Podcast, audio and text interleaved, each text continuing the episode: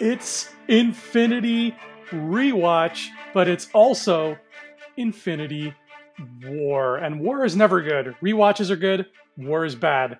That's the first lesson of the day, kids. I'm Andrew Fantasia, and who's with me? What's up, guys? Ryan J. Whitehead here, and whoa, ha, whoa. Absolutely nothing. Give it again now.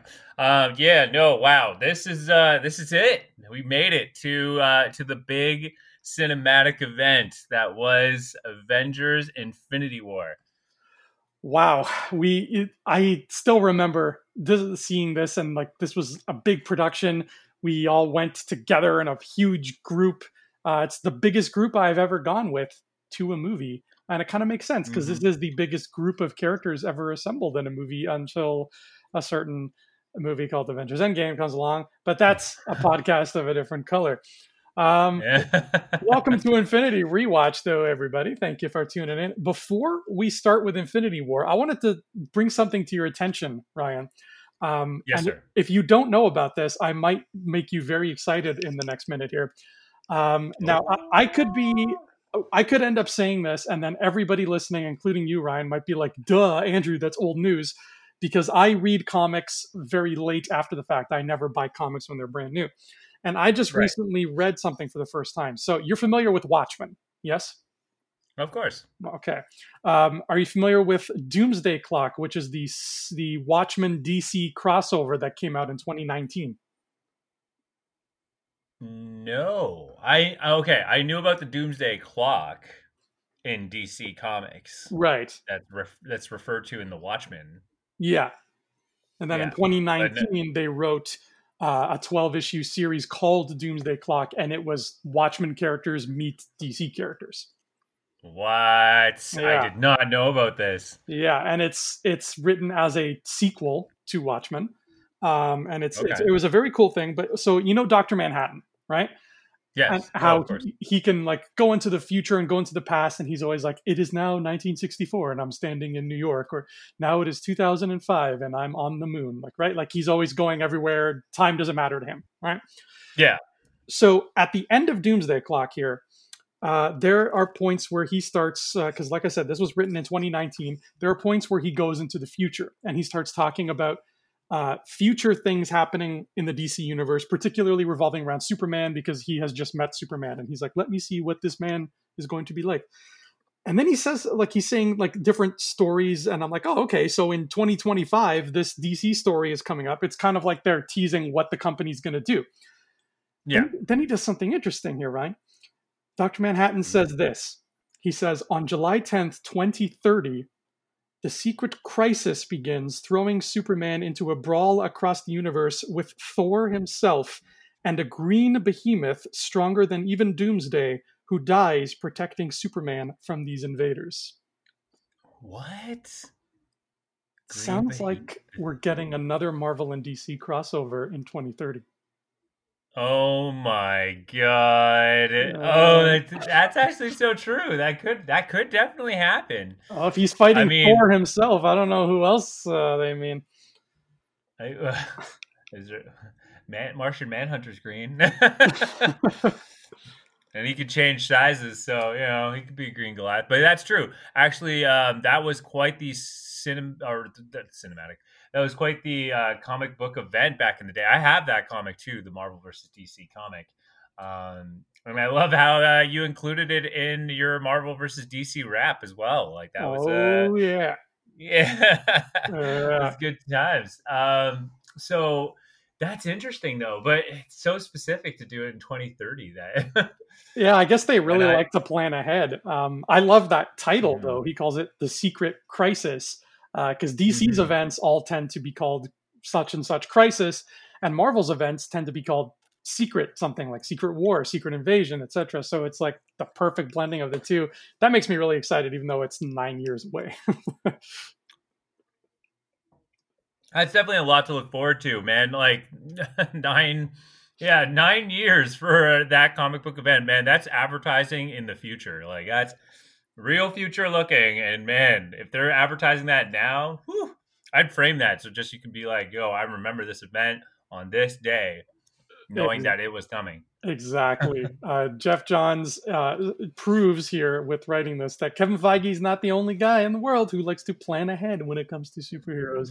I, just, I just thought that was something very exciting to share, especially because this movie is all about crossovers and big events. Uh, so we have a neat oh, little yeah. future to look forward to uh, if Doomsday Clock is to be believed. But you know who doesn't have a future, Ryan? The Asgardians.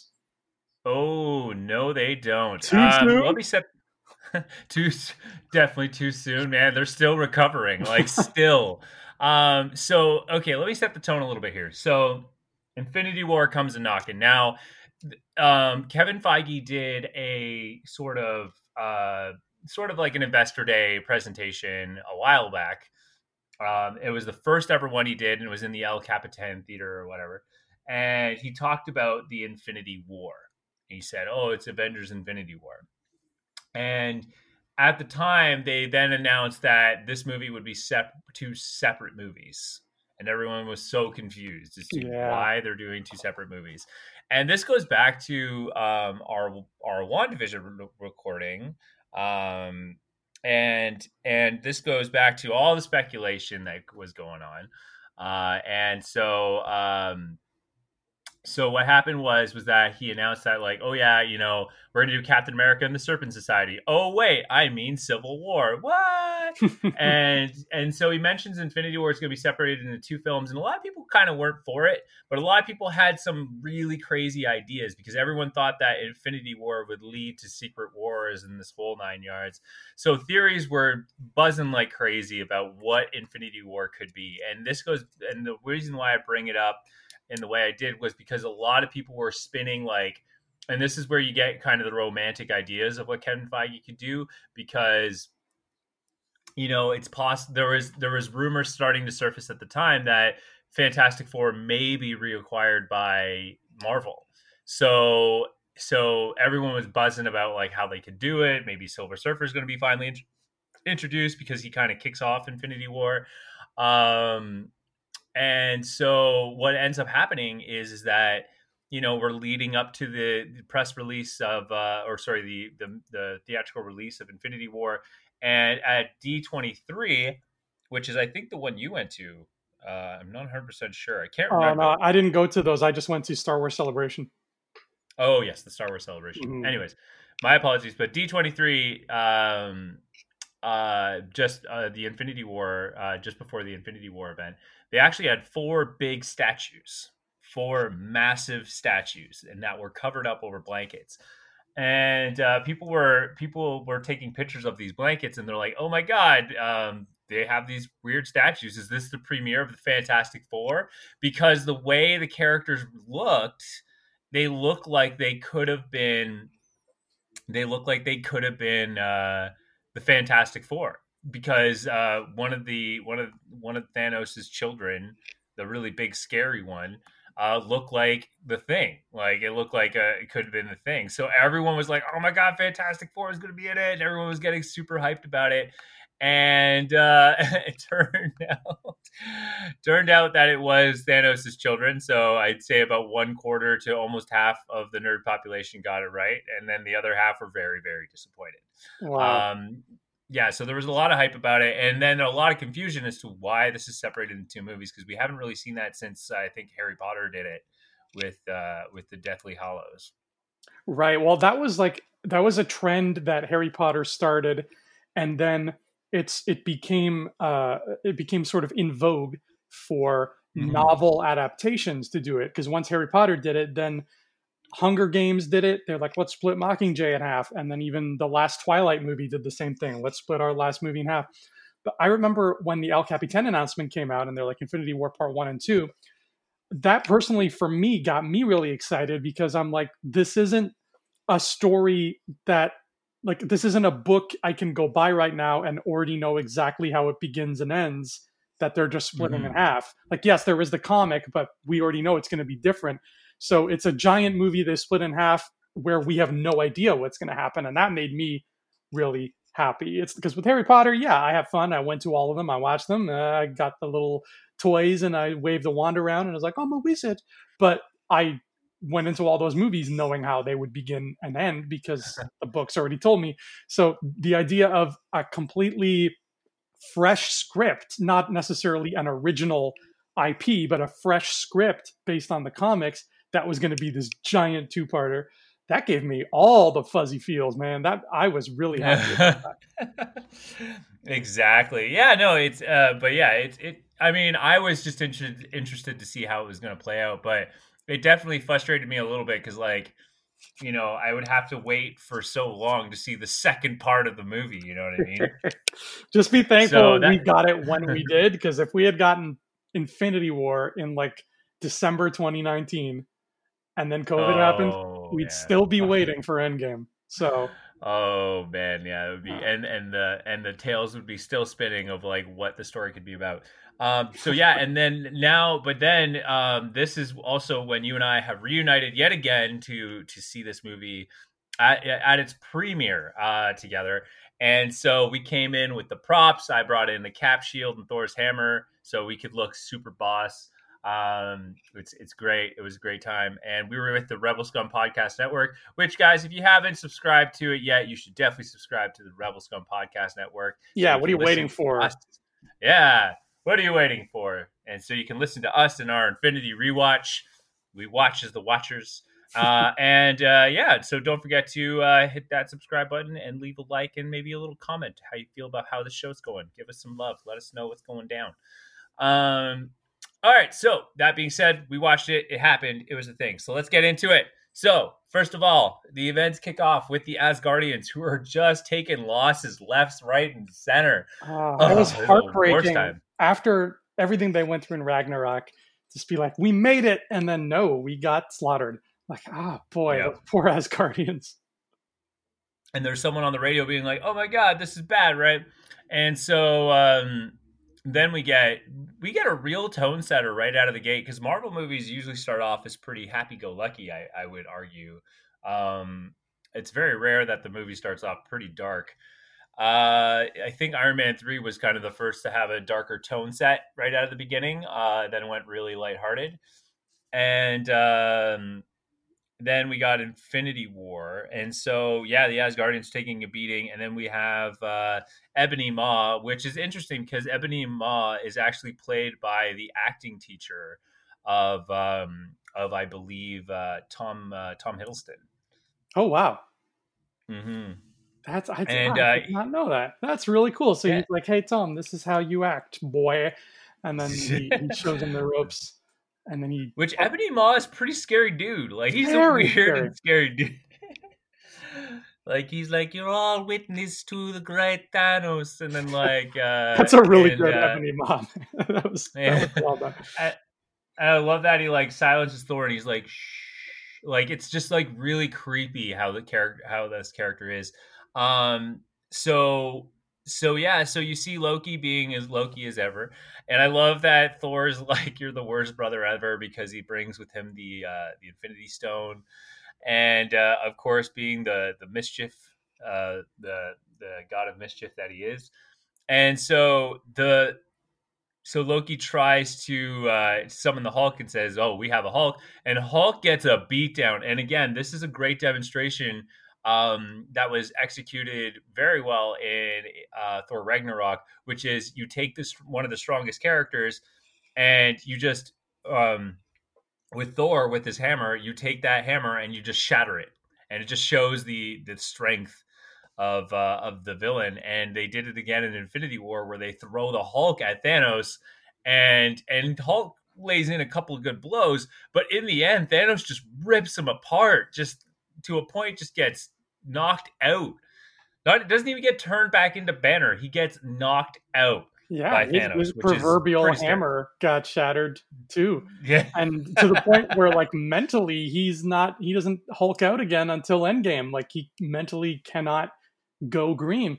Uh, and I I was wondering myself again, I being ignorant of, of how the comics work in like and because I'm not familiar with Thanos and what he can and can't do, if Thanos didn't have any Infinity Stones, would he have been able to stand up to the Hulk? Strength wise, he would have been able to to to have it would have been a good boxing match for a bit, but I, again, the, the thing is, you don't want the, the fight to prolong with the Hulk because the, the more time it takes, the stronger he gets, right? Right. So Thanos could have So- held his own for a bit.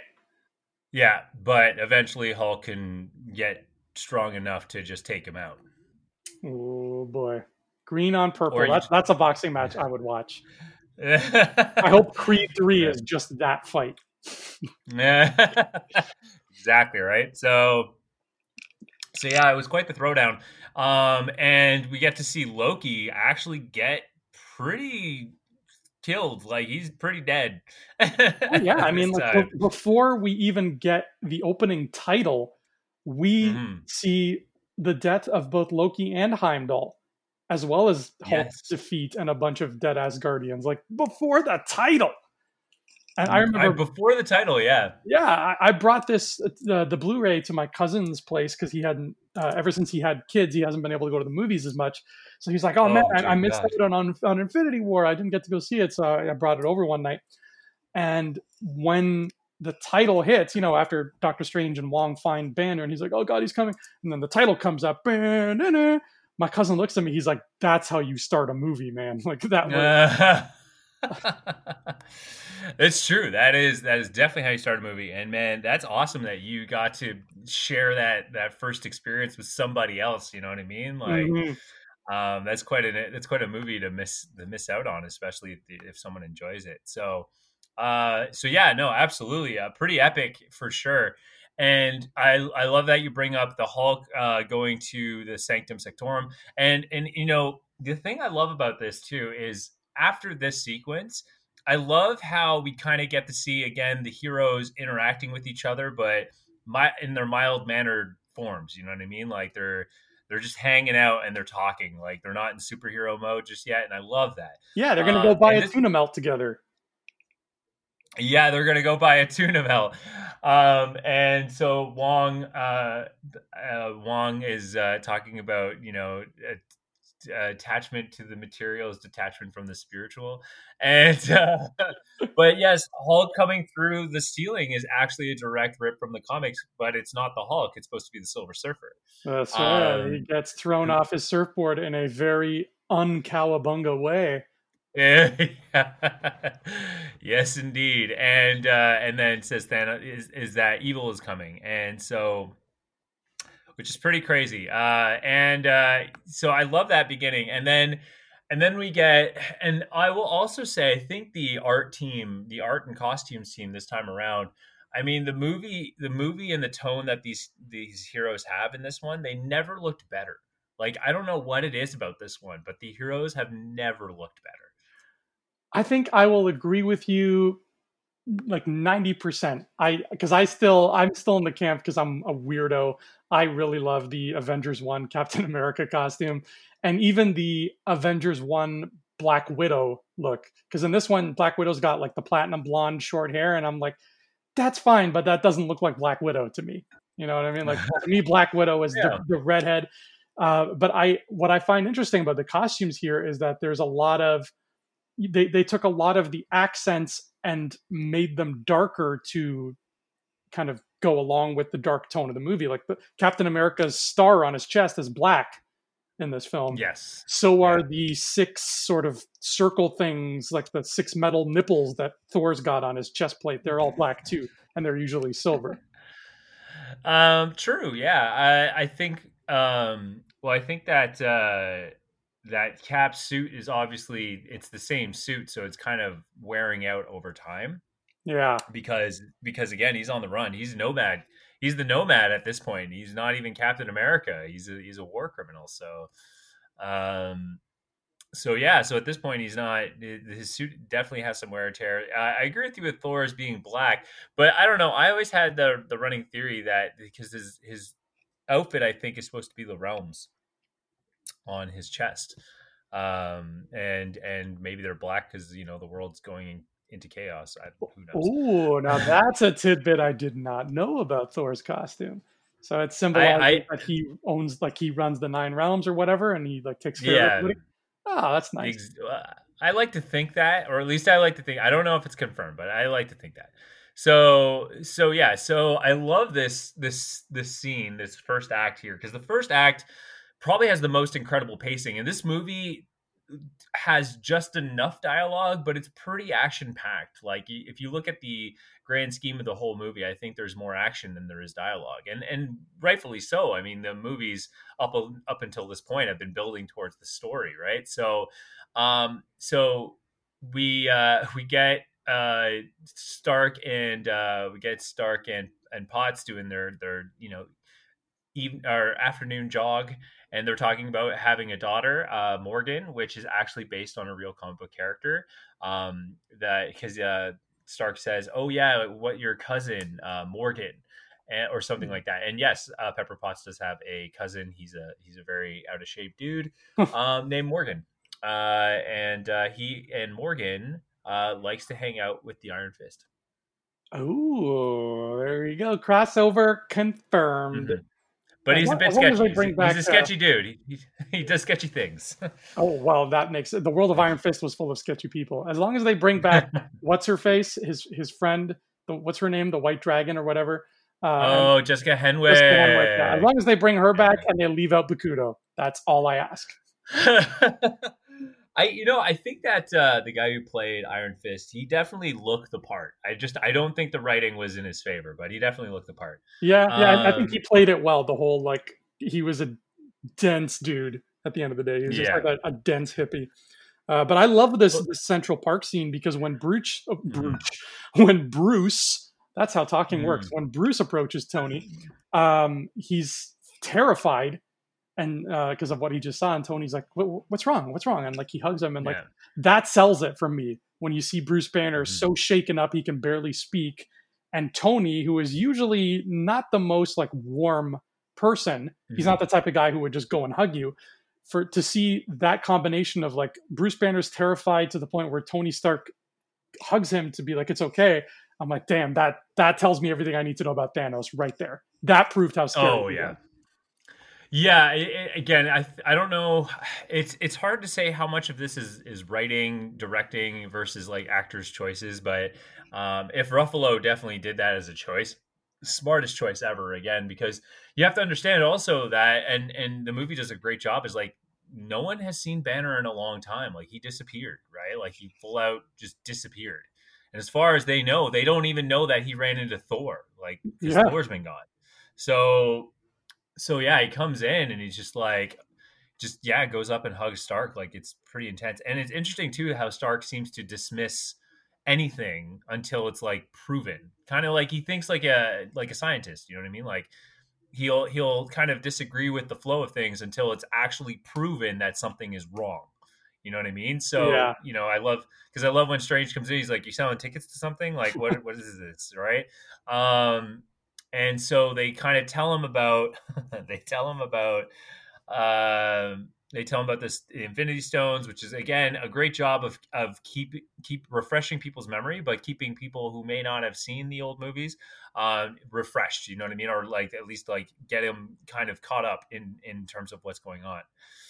Uh, and you can see stark's just really just like mind blown like as as to what is going on and I love that he gets up casually, Stark. Um, and we've talked about this in past podcasts where, you know, Stark's like his mind's running a mile a minute. Like he's constantly he knows what to say, but he's constantly already like working on the next thing.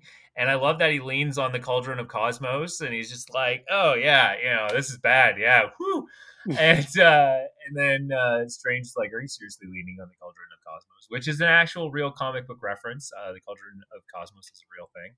Um, so so I love that uh like Stark's like, okay, let's just get rid of his power. Like let's just toss it away. And it's it's already a point of contention which between the Marvel heroes, which works so well as like comic book dialogue. Like it definitely felt like reading the pages of the comic book.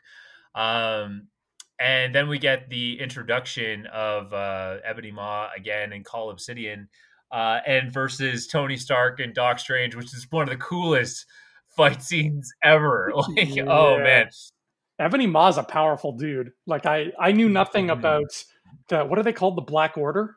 Those four people? Uh yeah. Yeah, the Black, Order. Black Order. I knew nothing about them. I had heard the name Proxima Midnight before, probably from a Mhm. trading card somewhere, but I didn't know anything what they could do, whatever. So when I see Ebony and he's doing his his magic and he's like shooting shards of glass, I'm like, whoa, this dude is legit. Like he could he could be a supervillain on his own. Why is he bumming around with Thanos for? Like this guy's got it made. Again, another good reason why to show how powerful uh, Thanos is. Yeah. Um, uh, so I love this fight scene, and I love Doctor Strange in this one. This is Doctor. Str- I've been talking. I've been talking about this in past podcasts leading up to this. This is Doctor Strange unleashed, man. Like this, we see Doctor Strange in full Sorcerer Supreme mode, and Oh, like this is his and- movie. No question. This is yeah, movie. oh, for sure. And like, like the, when the ship comes in and it's blowing all the dust everywhere, and uh, and like you just see Doctor Strange start using magic the whole time. Like he he use he does the hand gesture, blows all the dust away, and then um, and then on top of that, once the once the fighting starts and once the fighting starts, it's it's so great how they throw the first punch because you see that uh, Stark tells Banner to turn, transform, doesn't happen, and I love the line, "Dude, you're embarrassing me in front of the wizards." it's just so good. But we get to see his uh, his nanite suit, so clearly Tony's progression is is moved really fast to a point where now he's using nanites that that come out of his chest plate um into like a full out out like suit and it can organically create whatever he wants which is insane.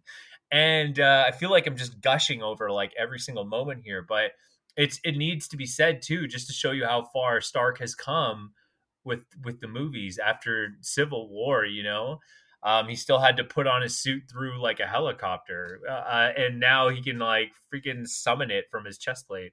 Oh yeah, there's And- a ton of great progression storytelling in here, like just little things that happen or little things that are said that show you how far these characters have come since the last time we've met them. I think that Doctor Strange and Wong have this really interesting thing where in this movie they they say it as a joke, but it tells me a lot about what these two have been up to because when Doctor Strange the movie ended, he he wasn't living in Sanctum Sanctorum. They just kind of gave it to him, and they're like, "Yeah, that's your place to guard now." Like we never saw Yeah. him living there, let alone living there with Wong. But when we meet them now, they're they're already at the point where they've been living together so long, they have a collective favorite flavor of Ben and Jerry's ice cream. He says he doesn't say a Hulka Hulka Burning Fudge is my favorite. He says a Hulka Hulka Burning Fudge is our favorite. So that tells you so much with that one word of like these two dudes have been doing this thing in the Sanctum Sanctorum for a while now. Yeah, it's it's a real great way to demonstrate how much time has passed, and and not only that, the last time we seen Doctor Strange with Thor, he seems to already have an understanding of the flow of time, like because Thor kept skipping to like different scenes, and he was so confused. But to Doc Strange, like this is like this is normal stuff for him, like. The little intricacies of like coming through a doorway and like greeting someone, like he's he's already past that. Because it's just probably so probably so uh routine you know what i mean? Like it, it's it's like okay let's get to the point. Like he just seems to have such a grasp of the the time and thing uh, time and movement. And when he fights ebony maw like you know he's like he's already summoning portals like no problem. Drops banner off in the park. And he's like all right.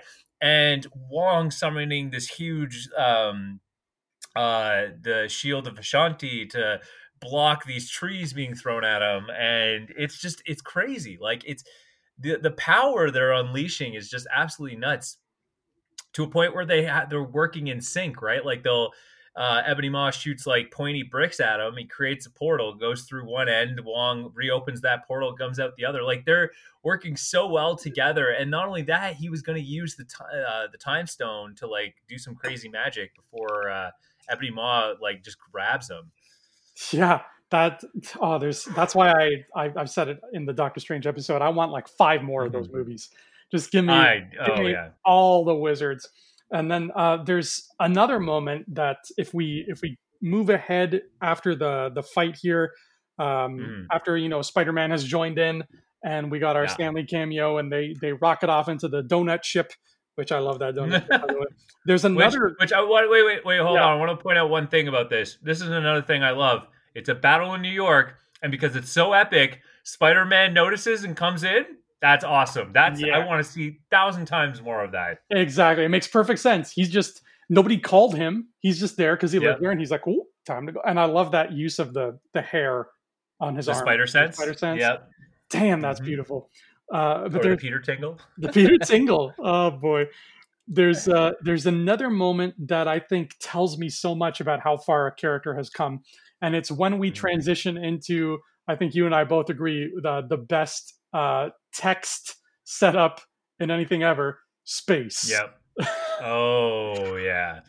Yeah, it's just they're just in space. Doesn't space. know where they are. Just space. Uh, well, and I and talking about time passing too i think that's what really the first act is about which coincidentally it's about the time stone um, if you really think about how genius the layers are here but you talk like bruce not only hasn't seen stark for a while but they have the conversation that the avengers have been disassembled uh, disassembled and you know like bruce is like what like yeah. he just doesn't understand how much has gone by um, yeah, like so, how can yeah, you have no, a falling out with Captain America? Like everybody likes mm-hmm. Captain America. Exactly. So and so the first act, I love it. Couldn't agree with you more. I mean, we could just gush over every single moment. Uh, but it's yeah, we have to keep moving here because there's a lot to there's a lot of ground to cover. So yes, we get the Q off into space, which is probably the best intro of the Guardians I have ever seen. like I remember just like I remember getting so excited in the movie theaters with you guys because like it's just like such a feel good moment with the with the Guardians like yeah you know right away as soon as you see space mixed with that one note from Rubberband Man yeah. you're like okay I know where we're going uh, yeah, I got that bass line.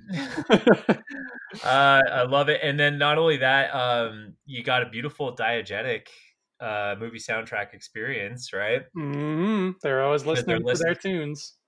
They're listening to their tunes, uh, and I love that they're singing. And again, time passes because you see how much time's gone by. Because clearly, Drax is incredibly bored of hearing probably the same music. I mean, thousand songs traveling in space. I'm pretty sure that they've heard them all at least a few times by now. Oh, thank God uh, they gave uh, him that Zune. Otherwise, I still think that's not enough songs for traveling through space. Like a thousand songs, or oh, that was less. It was songs? it was three hundred songs, I think, on the Zune. Oh yeah, yeah, it was so. not good. But uh, once they they bump into literally bump into Thor, and he climbs aboard their ship. It's a, it's another great crossover that we haven't seen happen yet.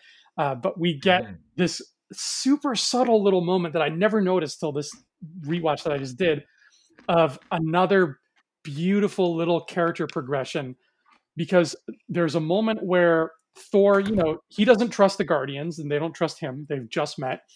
And I think Gamora says something to Thor that kind of upsets him and he takes a step towards her.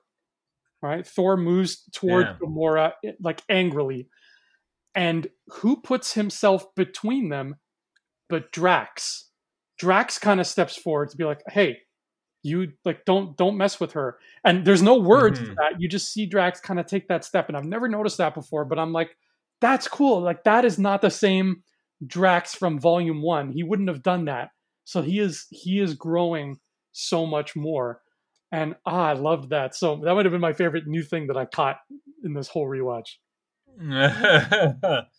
Oh man. I the Guardians. Oh yeah, no, this scene's really cool. I think this what my brother and I were talking about when we were talking about Infinity War was that the the use I and I remember watching this on or on YouTube with the Russo brothers.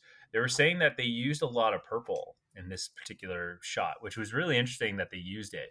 Um, and I definitely like how they brought in the event or the Guardians um, by running into uh, Thor.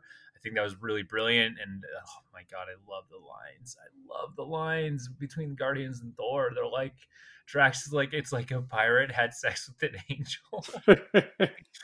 like the way that they describe Thor is just like I was. I, I'm pretty sure I was tearing up laughing because it was it was absolutely hilarious.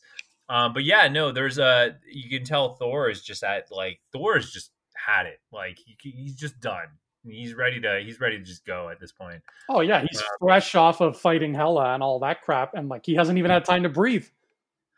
Yeah, exactly. He hasn't had time to breathe or breathe or anything. So, um, and uh, through this, they talk about Nidavellir, which is nice to see that we're seeing other areas of Asgard and, and the cosmic world. And again, if you're gonna do if you're gonna do Thor, you got to get weird, man. You got to go to places where we're not going to be able to see or pretty much understand. Like you, you want to. Thor is supposed to be our way of understanding you know where what he's going through and all that stuff. So they talk about Nidavellir, and you're like you get stoked because you know that's that's where the, the the dwarves are and that where they make all the cool stuff. So um yeah, so that was really neat. And then so I love that scene. I love that they they bring that in and it was wonderfully shot, wonderfully directed. Um and so then we move on to Vision and Wanda. Scotland. Yeah, in good old Scotland. Uh, terrible accent. I'm sorry. Uh, so what happens is is that I love this scene because again, it's again this scene's really good because you can see that first of all, Wanda and Vision they're in a full relationship now, but they have to hide from the world, uh, and uh, thus building their incredible story. And again, this is where I think Scarlet Witch's story is is and why it's so smart to do this WandaVision show is because like again like now she's got the love of her life and and it's funny because they actually have that scene by the restaurant or the cafe where they're like it works right like our love works yes yeah and there's an acknowledgement and the second the second there's an acknowledgement he gets impaled he mm-hmm. gets impaled uh, he gets impaled by Corvus Glaive's glaive, and um, and yeah, it's it's it gets you, man. It makes you jump because the the pacing in that moment where they're like, okay, something's wrong, and and she's like, okay, maybe leaving is not the best idea. Maybe we should stick together, and just bah, glaive through the chest, and just that scream of pain. Oh, so good. I have here, uh, it might be one of my favorite notes I've written for the show because I, I don't tend to stop and think when I write the notes. I just write them so I, mm. I get it out of my head.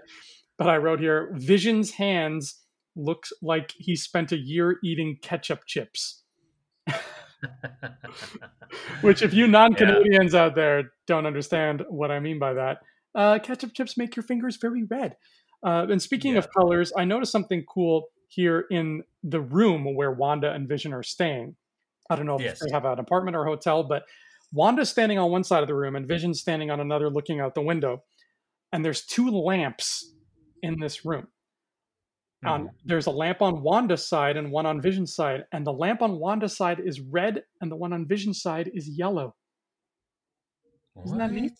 Yeah, the lampshades yeah. are two different colors and they match the people there that are standing near them. Huh. That was very cool, very cool and very yeah. odd. Kind of like yeah. WandaVision, the show itself. Which oh. I think by the oh. time this comes out, it will have been over. So you will know what happens at the end. But we are recording this a little bit earlier, so we don't know yet. So don't tell us any spoilers. Okay. Yeah. Yeah, don't time travel and then come tell us what happens. I'll be very upset. Yeah. but at least Corvus, Corvus Glaive's um, impalement, at least, uh, you know, it's mm-hmm. horrible because we like Vision. We don't want to see him get hurt. But at least it gives us yeah. an opportunity to say hello once again to Mr. America, Miss Widow, and Mr. Yeah. Falcon. No last name. He's like Cher. He's just Falcon. Yeah. yeah. Uh, the winged falcon. I don't know. Um, so yeah, uh, I love, but I loved WandaVision's fight scene with Proxima Midnight and Corvus Glaive. Um, first of all, some of the fights, uh, the fight scenes in this movie are just absolutely gorgeous. Um, especially Wanda, Scarlet Witch, man. I want to see more fighting from her, doing all these crazy hand gestures and doing uh, shooting these bolts flying around. Um, I think two two of the moves I love that she does is um one i just love when she flies like the way they make her look when she flies feels so natural mm, um, it's very superhero-y it, it, feels like like a like a superman pose but unique to her you know it's got yeah like a, you look at it and you're like that is scarlet witch. Yeah, and and one of my favorite moves that kind of makes her Scarlet Witch is she does this kind of what I'll what I'll just define as a yoga bridge where she literally just like almost backflips, but just touches the ground, but throws Midnight, uh, Proxima Midnight into like a car or something. and takes off uh, to go save Vision, and uh, and I love that uh, again. She's repairing him. Like you, you can see, she doesn't really hesitate with the powers at this point. Like she's very familiar with what she's able to do. But yes, we get introduced back to uh, Cap as Nomad Cap, and a great way to introduce him with the trains running by, and then they, he catches the staff. Um, he looks great uh, with that beard. Oh yeah, yeah, he looks very. Yeah, actually, Isabel was saying too when when I was getting ready to watch Infinity War, um, and then later on Endgame, um, she was like, "Oh, is Endgame the one where he still has his beard?" And I'm like, "Oh yeah, yeah, no, he still has it for like he has it for like the beginning." Yeah, and then he loses it, and, and then he loses it, and she's like, "Oh man, love that beard." Chris and, Evans yeah, and that beard are yeah. delightful. They're they're a good match. They are a good match indeed. Um, so again, uh, we now understand the story that Wanda's in hiding with uh, with Cap's team, the Nomads, I guess. Uh, and uh, they go home. They go back to the Avengers base, to which we see uh, Rhodey with uh, with what looks like uh, the what looks like with uh, military defense group, with obviously good old Thaddeus Thaddeus Ross Thaddeus Thunderbolt Ross. Thunderbolt Ross. I really want the MCU to give us Red Hulk. I re- every day that passes in my life makes me want that more and more. I, I, I just want to see Green Hulk very possible. Red Hulk. Yeah, it's very possible. Just I, I want some green on red action. I want to see that fight. You know, it's it's funny you say that too because I think that um because like again when you sign on to a Marvel contract if your character is like a principal character, which means that you're going to have some some some lines of dialogue, I think you sign on for like a, like six movie deal. I think was the introduction six movie deal. So it's very like like uh, William Hurt only did one film technically. So uh, at this point he's done two, so he still technically has four. Well, this would count as his third because Civil War. So. Oh yeah, sorry, third. Yeah, so he has so three more. This is third. Apparently, he's in Black Widow. So there's so four. four. He's also in Endgame for a tiny bit, so five. Um. So yeah, maybe no, maybe no. he shows up in She-Hulk. I don't know. Yeah, maybe. Well, yeah, but even if, if that's true, then that's perfect because you can still introduce Red Hulk there as well. Exactly. I just um, want to see him turn red and fight Green Hulk, and it'll be beautiful. and in those comics, there was also a blue abomination. Do you remember that? yes, yes, there was a blue abomination, and abomination is returning in She-Hulk. So yeah, we're getting there. We're one step closer to Red Hulk. Uh, so yeah, then a bunch of Hulks, bunch of Hulks. So the movie's just called Hulks. Uh, but Ang Lee is not directing it, thank God.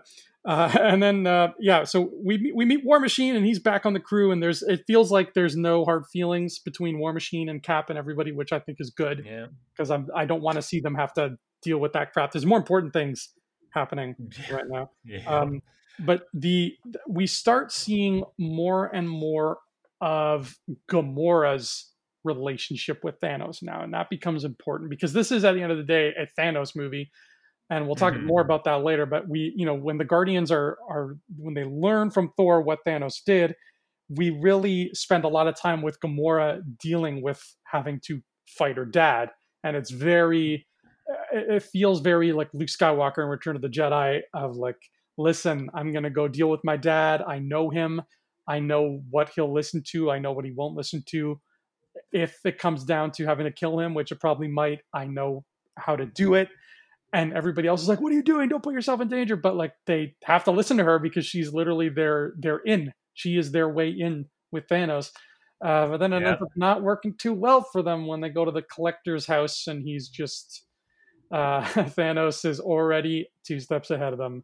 He's got that reality stone ryan and he fooled oh them. he fooled them with trickery well, and you and it's interesting because the way the Reality Stone. First of all, I love how they use the Reality Stone because we don't really get to see it do too much in in Dark World except for explode and open holes and stuff, open holes in the world and stuff. So we don't really get to see it do too much crazy stuff. Uh, but what I like about this scene too is that it looks very similar to Wanda's powers, the way it creeps through. Um, the the world, right? Uh, so or nowhere. So when the Guardians fight Thanos, first of all, I love that Drax just goes crazy seeing him, reminding him of the goal. Um, so when first of yeah, so when they try to attack him, uh, Thanos uses the Reality Stone to turn Mantis into these like long strands of curls. Drax turns into a pile of blocks, and actually, this is the same thing we see in the comic. He actually does that too. Uh, Mantis and uh, and Drax that actually happened frame for frame. Wow. You know what that reminds me of? It always reminds me of the scene in Aladdin, the the mm.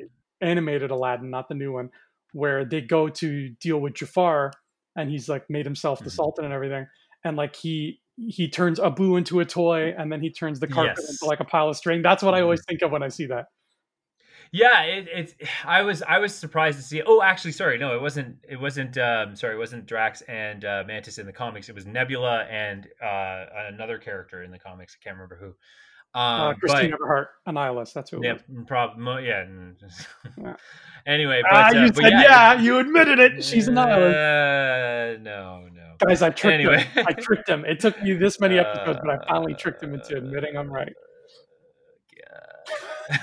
anyway, um, but yeah, I love I love the scene too when like after the the the whole show's over, like I thought there was there was a moment, there was a split moment where Gamora like cuts his neck open. I'm like, oh wow, that's that's interesting.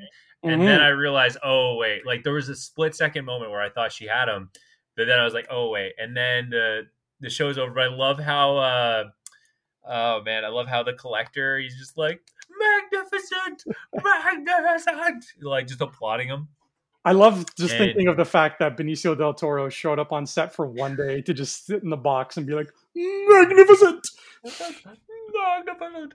Uh, I love that, and so, and I love the that the tension that Thanos brings to Quill, where he's like, uh, you know, you got to do it. She made you promise, didn't she? Mm-hmm. And like just torturing him. Oh my god! And uh, and in the end, like, yep, makes him turns it into a bubble gun uh, which I love. Uh, I love that. I love that tension. That that's really dark for a Marvel movie. I think, um, which was really well done.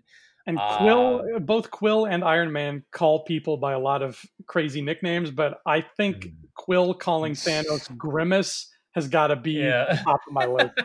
Oh boy, yeah, we're, we're that, that much really closer good. to a McDonald's cinematic universe movie. I want them to bring back Grimace, bring back the Hamburglar because yeah. he was clearly the best. Bring back Mayor McCheese. what happened to mascots, Ryan? Why did they not do mascots anymore? What's up with that? Because we all grew up. We all grew up. yeah, but there are still children in the world. Don't you want your want your niece to grow up being like, "Hey, look, it's Ronald McDonald," and "Hey, look, it's Super Mario," and all that? uh, I'd rather be like, "Oh man, when's the next Marvel movie coming out?" I'll be like, "Right." uh, so um, yeah, so Thanos takes Gamora and uh, and so in in Thanos' throne room, which is really cool. Uh, and so Nebula admits that she knows where the Soul Stone is, which has been the big point of contention because a lot of fans had a lot of crazy theories as to who had the Soul Stone. Which the the one theory that was the most the biggest one uh, which was debunked pretty early in the movie, which was that Heimdall had it because his eyes was orange. Right. And on his chest plate, on his chest plate in Dark World, it actually had a little orange stone in the middle of his chest. So, did you buy into that theory, or did you have a different I, theory? I almost did because I my understanding is that uh, Adam Warlock had the Soul Stone, so I'm like someone should have it but man the the the theories that people wrote um that like all this evidence one and one of which that made me almost think it was Heimdall was they were able to spell out how the stones like was it was like the tesseract so T and then um oh man the uh I can't remember what the, the reality stone was the ether, which is A, and then like so everyone had like they had all this stuff. So they're like, okay, so what could H be? And then someone said Heimdall, and then here's here's all the evidence. So that was a crazy, epic uh, hunt down for that. So but it was interesting to see where it was. So, first of all, um, torturing Nebula that actually was a, again something again from the, a nod to the comics, um, as Thanos does enjoy torturing Nebula a lot. Um, and so we then cut to uh, uh, Nephrodavalier. Davalier. Nephrodavalier. Uh, yeah. yeah and uh, and then we get Peter Dinklage as the King Eitri himself, which is the best the best thing you could do and the best way you could do it. It was so.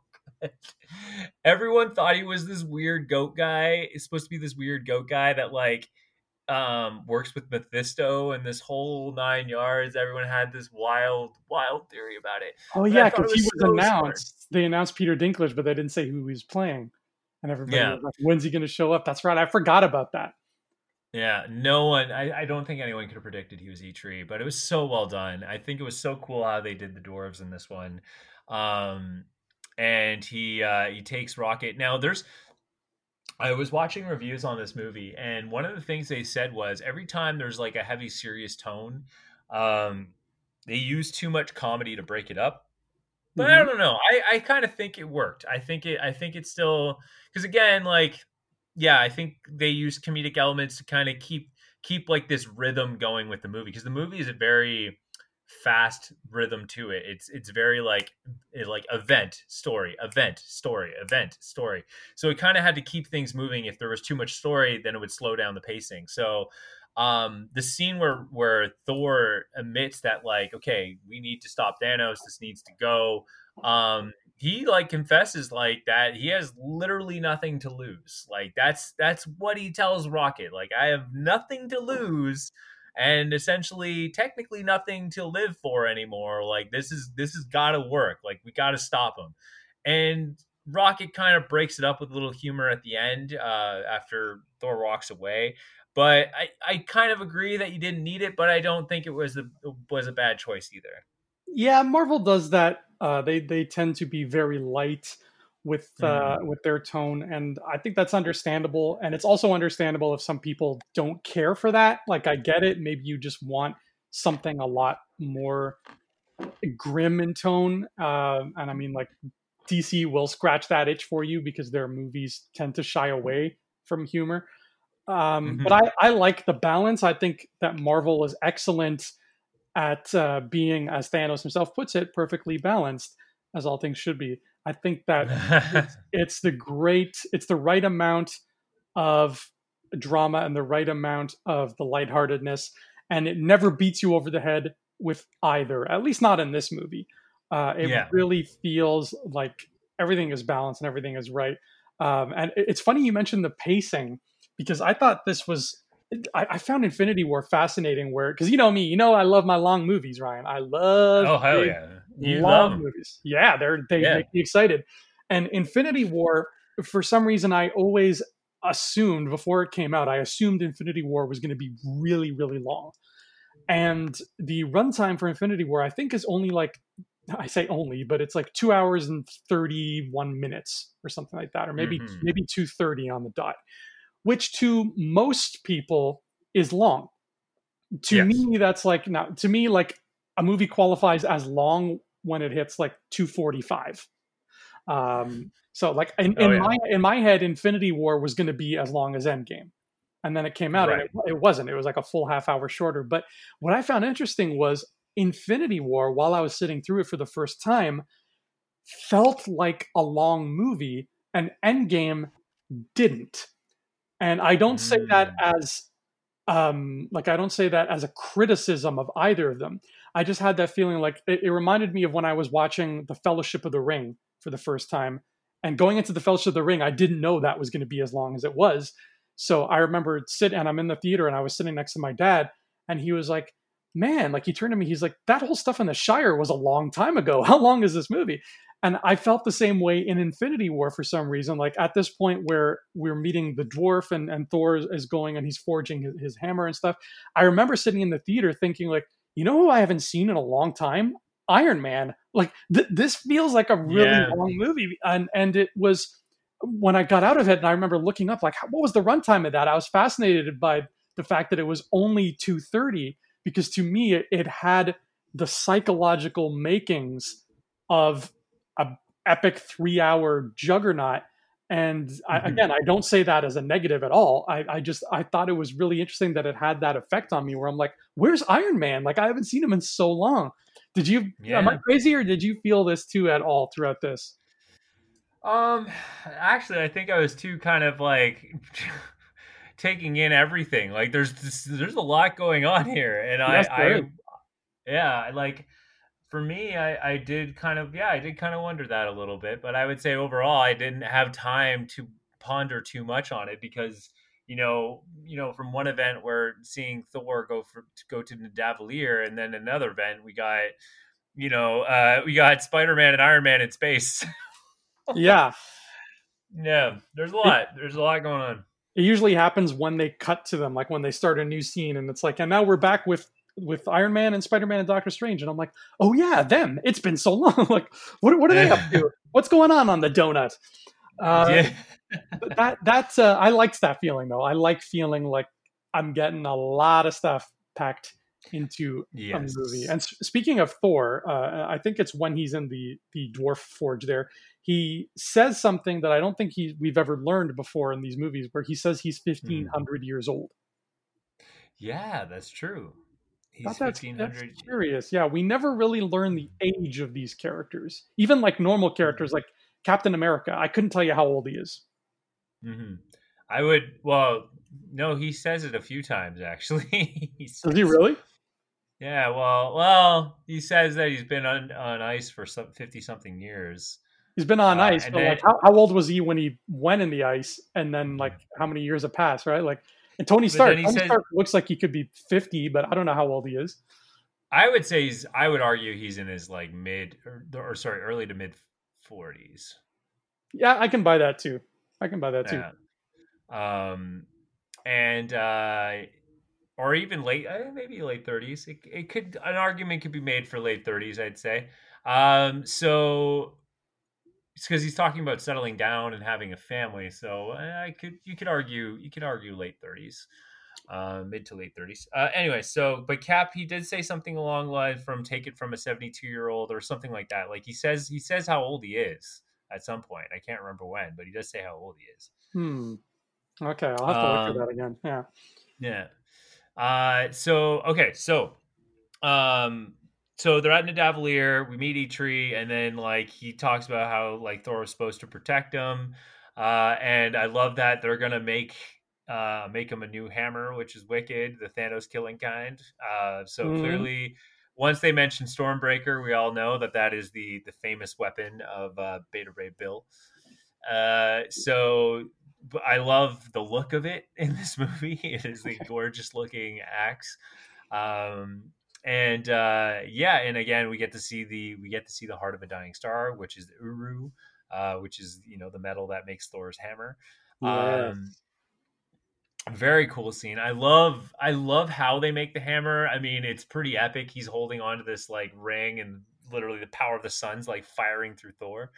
Uh, oh yeah, and, and I think the the forging of Stormbreaker. I think for me personally, this is a great. If you ever want to if you're ever debating the merits of the MCU with somebody who mm-hmm. who doesn't take the MCU seriously, you know, one of those people who complains that it's too silly during the emotional moments and stuff like that.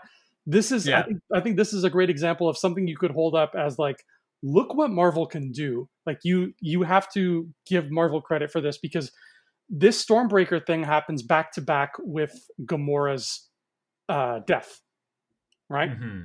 Yeah. And I, I think, or like, and, and Nebula's involved there too eh, with with Gamora and and and Thanos and the whole dynamic of like that's our dad, he's torturing us, blah blah blah.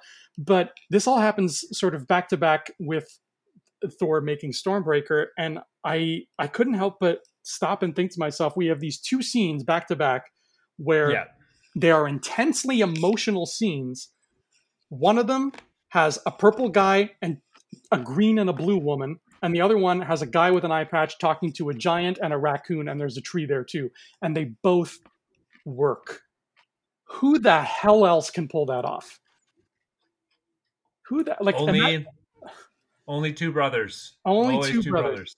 Like imagine walking up to somebody in the 1980s who's used to 80s sci-fi and 80s fantasy and saying, mm. "There's going to be a movie Yep. where there's a purple guy and a blue girl and a green girl, and they're fighting, and then there's a, a, a guy who looks like an angel and a pirate had sex, and he's got an eye patch, and there's a big dwarf and a talking raccoon and a tree who plays a video game, and it's going to be two back-to-back scenes, and they are going to make you cry." You'd be like, Oh, "No, yeah. no, they're not." No. and that person would be like, "You're silly. I live in Reagan's America. Here, have a tab." Because I, I just figured in the '80s everybody was just drinking tab all the time. Uh, but how crazy is it that this movie exists and it looks the way it does and it feels Mm. the way it does?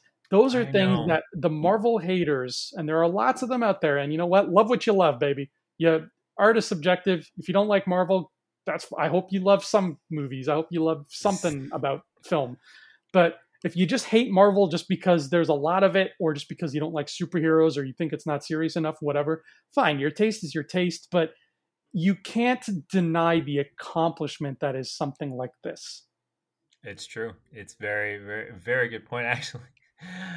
Oh man, it's it's funny. I had a situation recently where someone's like, "Oh, um, isn't that for kids?" And it's just like you just want to, oh, you just want to scream at that person because like it's true. Like you think about it, like they did just such an incredible job making such a moving, moving story that it speaks to a lot of different audiences, and it's you can't look at it so simply. It's not so it's not so black or white in the sense of like it's not just for kids. Like it's not designed that way. Um and so but you're right you're absolutely right. And uh and it's an incredibly moving story. Like like like that thor scene really gets me. Like the, the, the guy literally has nothing to lose. Yeah. like he like Asgard gets like they he loses Asgard like the actual city and then Thanos catches up to the ship and like they barely get out alive. Like I'd say most of the population has probably been brutally destroyed. And uh yes, they barely get out alive. He literally and he's lost his entire family. He's lost his dad, he lost his mom, he lost Loki twice. The dude has nothing to lose. His He's best his friend friends have been- Heimdall is gone Yeah, now. He hasn't talked to Jane in God knows how long. He has no idea. Warriors three are dead, except Yeah. for uh, except for we don't know where Lady Sif is at this point.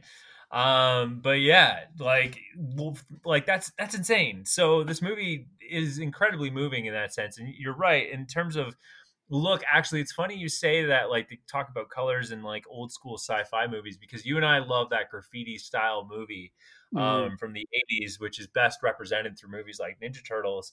Um, it if you I- oop, I think that I think that uh, when you look at a movie like this, it's I think it's the next evolution of those graffiti movies because the colors, the tones, the looks of things, it definitely still felt graffiti-ish, but um, it looked gorgeous. It just looks so vibrant. I think is the best descriptive word I can use. oh, Marvel's so vibrant, and it's like I Mm. I can't get enough of it, and I love how colorful they go. I, I feel sorry for anybody who dismisses a thing because they think it's quote for kids.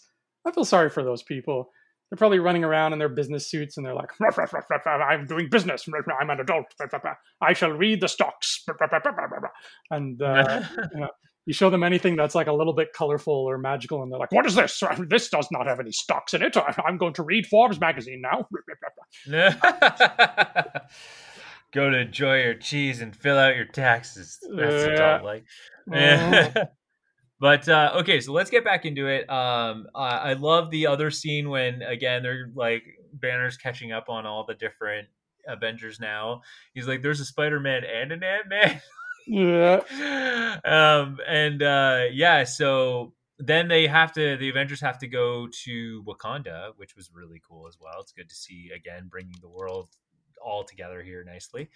Uh, and I love the humor that uh, he's like, "Yo, you got to bow to the king." tells tells Banner. Um, so we they set up the war scene in Wakanda. They get the Jabari. They get um, the Dora Milaje. They get all of them. Uh, and I love how again Cap just has this really good relationship with uh, with T'Challa. It's really nice to see. Uh, and yeah, so and I love that Shuri. I love that Shuri's again has a bit better like I wouldn't say better, but well, yeah, I would say better, but she has a better understanding of science. So she's like, oh yeah, why don't you just do it this way? And we didn't think of it. Yeah, exactly. She schools Banner on something, and that gives me that gives me so much hope for Black Panther too, because she yeah. she has enough smarts to to take Banner to school. And I'm like, okay, there we go. Mm. That tells me everything I need to know mm. about Shuri. Uh, I have two questions for you now, Ryan, as as yes. both a Marvel fan and a comic fan. Um, the first one is is pretty straightforward. The second one is a bit more intense. But first one is, what was your reaction when we we get to Vormir and who shows up but Ghost of Christmas Future himself? The Red Skull, not a scratch, oh. Doctor, not a scratch. Not, not that scratch, Doctor. I uh, okay. So First of all, at this point, on the kind of politics side of Marvel, um, though Hugo said Hugo Weaving has kind of boycotted these superhero movies, and I get I get where he's coming from. I, I get it. I get it. Do I agree with it? No, but I get it. Uh, because even even um, Anthony Mackie says that like you know the Marvel movies they're fantastic movie experiences, um, but you look at movies like that in in in the grand scheme of things, and it is a business. It's it's a business designed to uh, obviously to to make a lot of money. That's it's it's designed that way. So it's not meant to be like this very artistic experience. Now Marvel, I would take it a step further and say when you have someone like Feige who cares about the the comics that created these stories and but also looks for directors that have a unique artistic eye for looks and feels of movies it's a bit different but you know they were saying these movies are getting too hollywoody and, and all that stuff but anyways Hugo Weaving boycotts this thing. He said if Marvel calls him and, and and requires him to come in, he would do it. But I don't know what happened with the contract there. I don't hmm. know why he didn't do it. Um, still don't know to this day.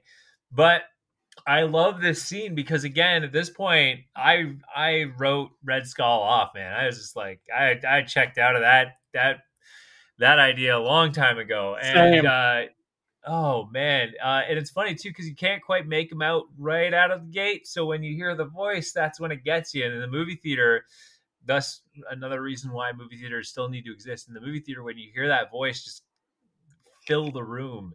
Ooh. He's like, "Oh, you know, uh, Thanos, you know, da da da this and Gamora, da da of this."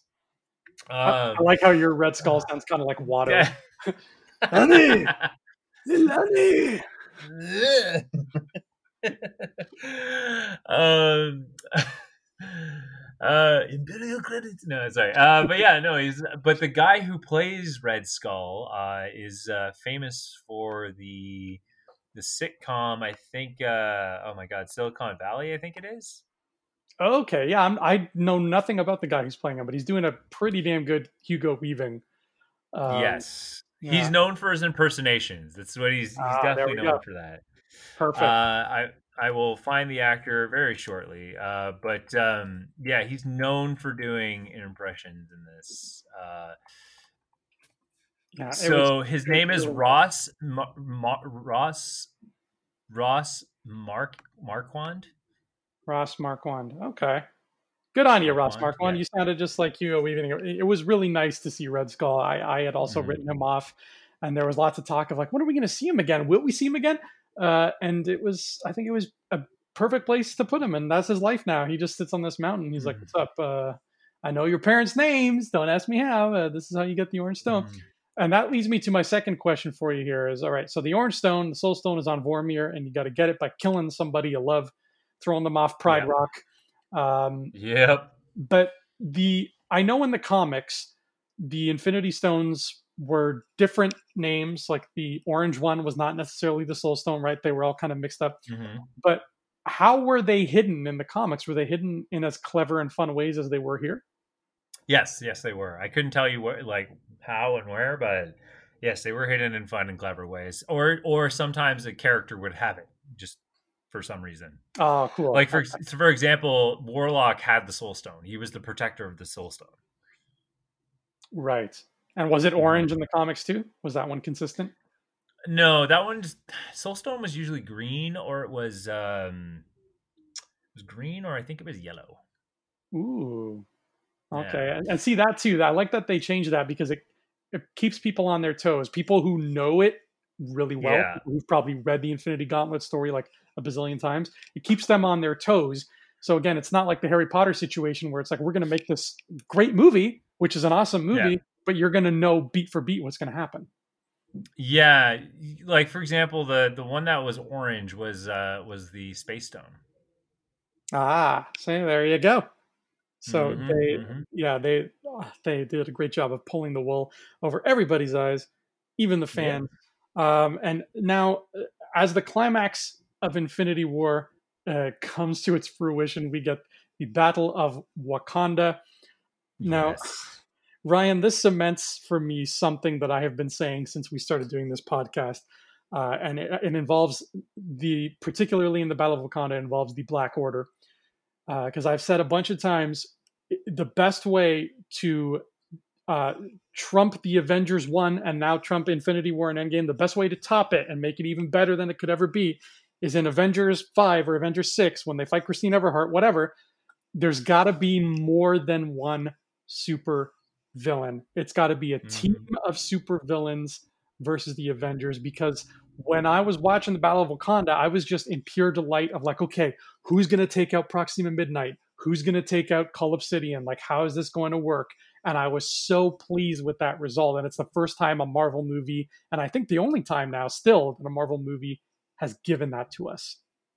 Yeah, I, I would agree. Uh, I would absolutely agree with you. I think that was it's, it's definitely rare. I would definitely love to see uh, a Civil War scale fight scene with the heroes versus the villains. Oh, like, exactly, exactly. Like and you see those pairings. Be... Like I love the like mm-hmm. how in the beginning of this movie when they're on the street, uh, what's the, who's the big guy? Is he Cull Obsidian? The big dude? Obsid- uh, Cull Obsidian.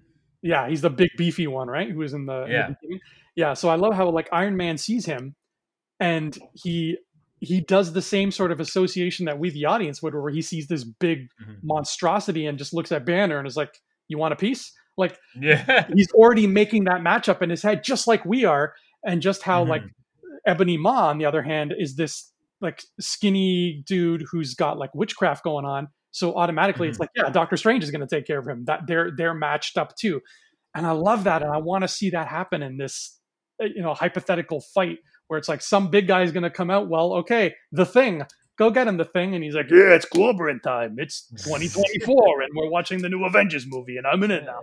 Uh, you know, yeah. Mephisto yeah. joins in, and then Scarlet Witch is like, I got this. You know. Yeah, I know, I buddy, I know, and and again, that fight scene, Wakanda battle was a lot of fun. It was cool to see all the heroes doing different tactics together, like like they had Falcon and War Machine doing like the the airway, um, the flybys and all this stuff. Yeah. Uh, and uh, so the the battle is super fun, I, and I love seeing uh, Black Panther and Cap because like, like clearly you can tell who's like more superhuman, I guess, because Cap and Black Panther seem to outrun most of the group uh, because of their their super, their enhanced speed. So um, that was re- that's always really cool to see. And the battle is just again, it's just gorgeous to watch. Um, it's just insane, and uh, I love that. Um, uh, some call out moments in the battle because I don't I don't think we need to recap it frame for frame here, but some cool call out moments here is uh, is uh, the scene when uh, they they invade uh, the Wakanda palace and where uh, Shuri's working on Vision and Glaive tries to tries to take him out, and uh, and then that causes or sorry, Wanda is is sent out to the fields and she does Wanda again just wrecking stuff like just dropping these giant machines on people and oh man fighting and oh it's just gorgeous uh, Vision fighting Glaive, which is pretty cool. And a fun fact about Glaive is you can only kill him by like impaling him with his own weapon. That's the only way you can kill him. Oh, neat. Yeah, it's a, it's an interesting thing, which is uh, which uh, we'll talk about a little bit later. But yeah, the war in Wakanda was really really fun. Is, is a good way to point out. But I also want to get to the um, the other fight because we have to talk about the other fight before we can get back to the war on Wakanda. That's right, the fight um, on Titan.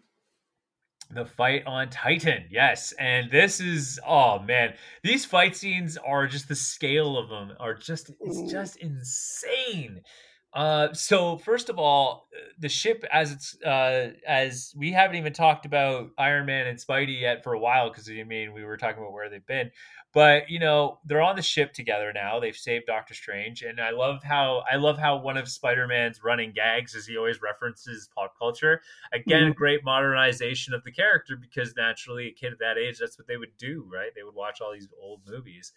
Um, and, and not only that, but he, he refers to them as a really old movie. My my students are the same way. Like I'll bring up something like, oh, you know, uh, Back to the Future or whatever, and they're like, "What's that?"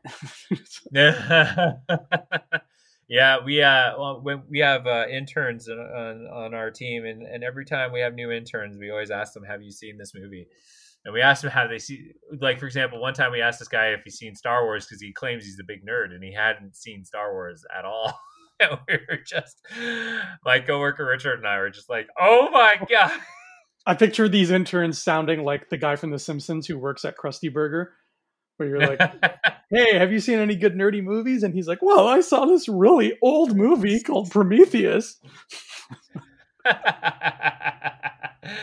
exactly right. So it's it, but it's it's funny that they that he's making these movie references, and so uh, it's Doctor Strange and Iron Man, which again I love the relationship between them. It's just so good. It's such a comic book dialogue. Uh, and then they're introduced to the Guardians. The fight scene's fun there. I think that the line is improvised when they when they say, uh, "Let me ask you this one time." Uh, that's yeah. really funny. Um, but again, I love how Doctor Strange can like he talks to the Cape and he's like, "Don't let him," you know, or, well, that happens later on. But anyways, he lets the Cape take out Drax, and uh, yeah, the fight scenes are great. And then um, uh, Star Lord also I thought was interesting was like Iron Man's like, "Oh, you're from Earth, right?" And he's like, "I'm not from Earth, I'm from Missouri," which tells me that apparently Quill hasn't studied up on his, uh, you know, when he was on Earth, he didn't study up on uh, space yet, so yeah, know what Earth is. Quill Quill is lovably dense during this meeting, uh, and yeah. it's it's another great. It feels like a crossover. I think this in particular because uh, we see so many characters meet each other in this movie, but this in particular, where the Guardians meet uh, Tony and Spider Man and Doctor Strange, this feels yeah. like one of those old cartoons. Like the, the banter they have, it feels like I'm watching the Fox Kids cartoon. Uh, yeah, like exactly. even I love Mantis's line where Strange is going ballistic in his meditation. She's like, "Does your friend normally do that?" it's so. exactly, and and it's it's actually a perfect way to bring up that scene, and I love how like. The, like Mantis is like, oh, we take uh, we take ass, take names, and kick or sorry, kick names and take ass and, uh, and all that stuff.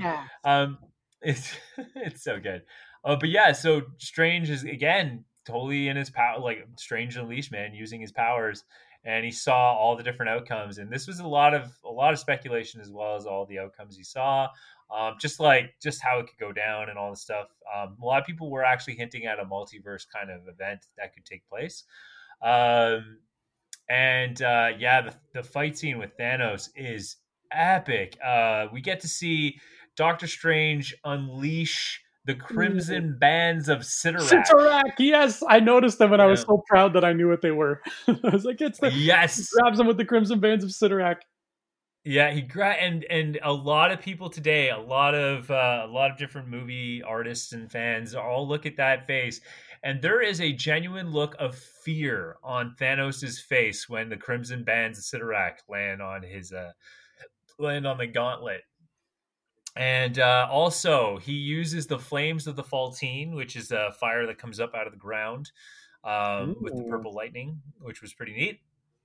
Uh, and I'm pretty sure he uses the dagger, the daggers of Denak. It looks like he does uh, by the sword he's able to create out of his hand. So uh, I thought that might have been a reference. I don't know. It's still unconfirmed.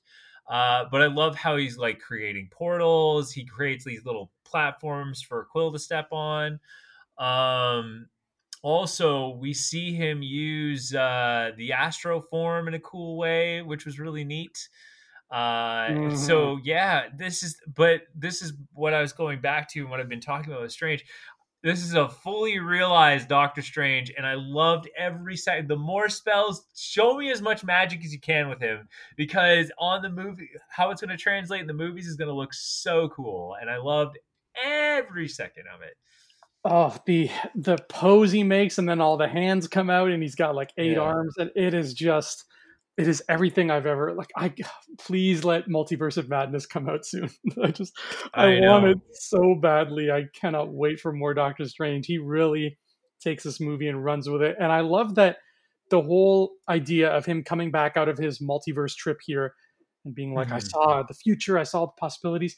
I feel like in any other movie where there's like a big disaster or like a big villain that the people have to fight I, I feel like there's always sort of a character who says something along these lines, like our our quest is hopeless, or we have but one chance, and you know, like mm-hmm. trying to sell the gravity of it.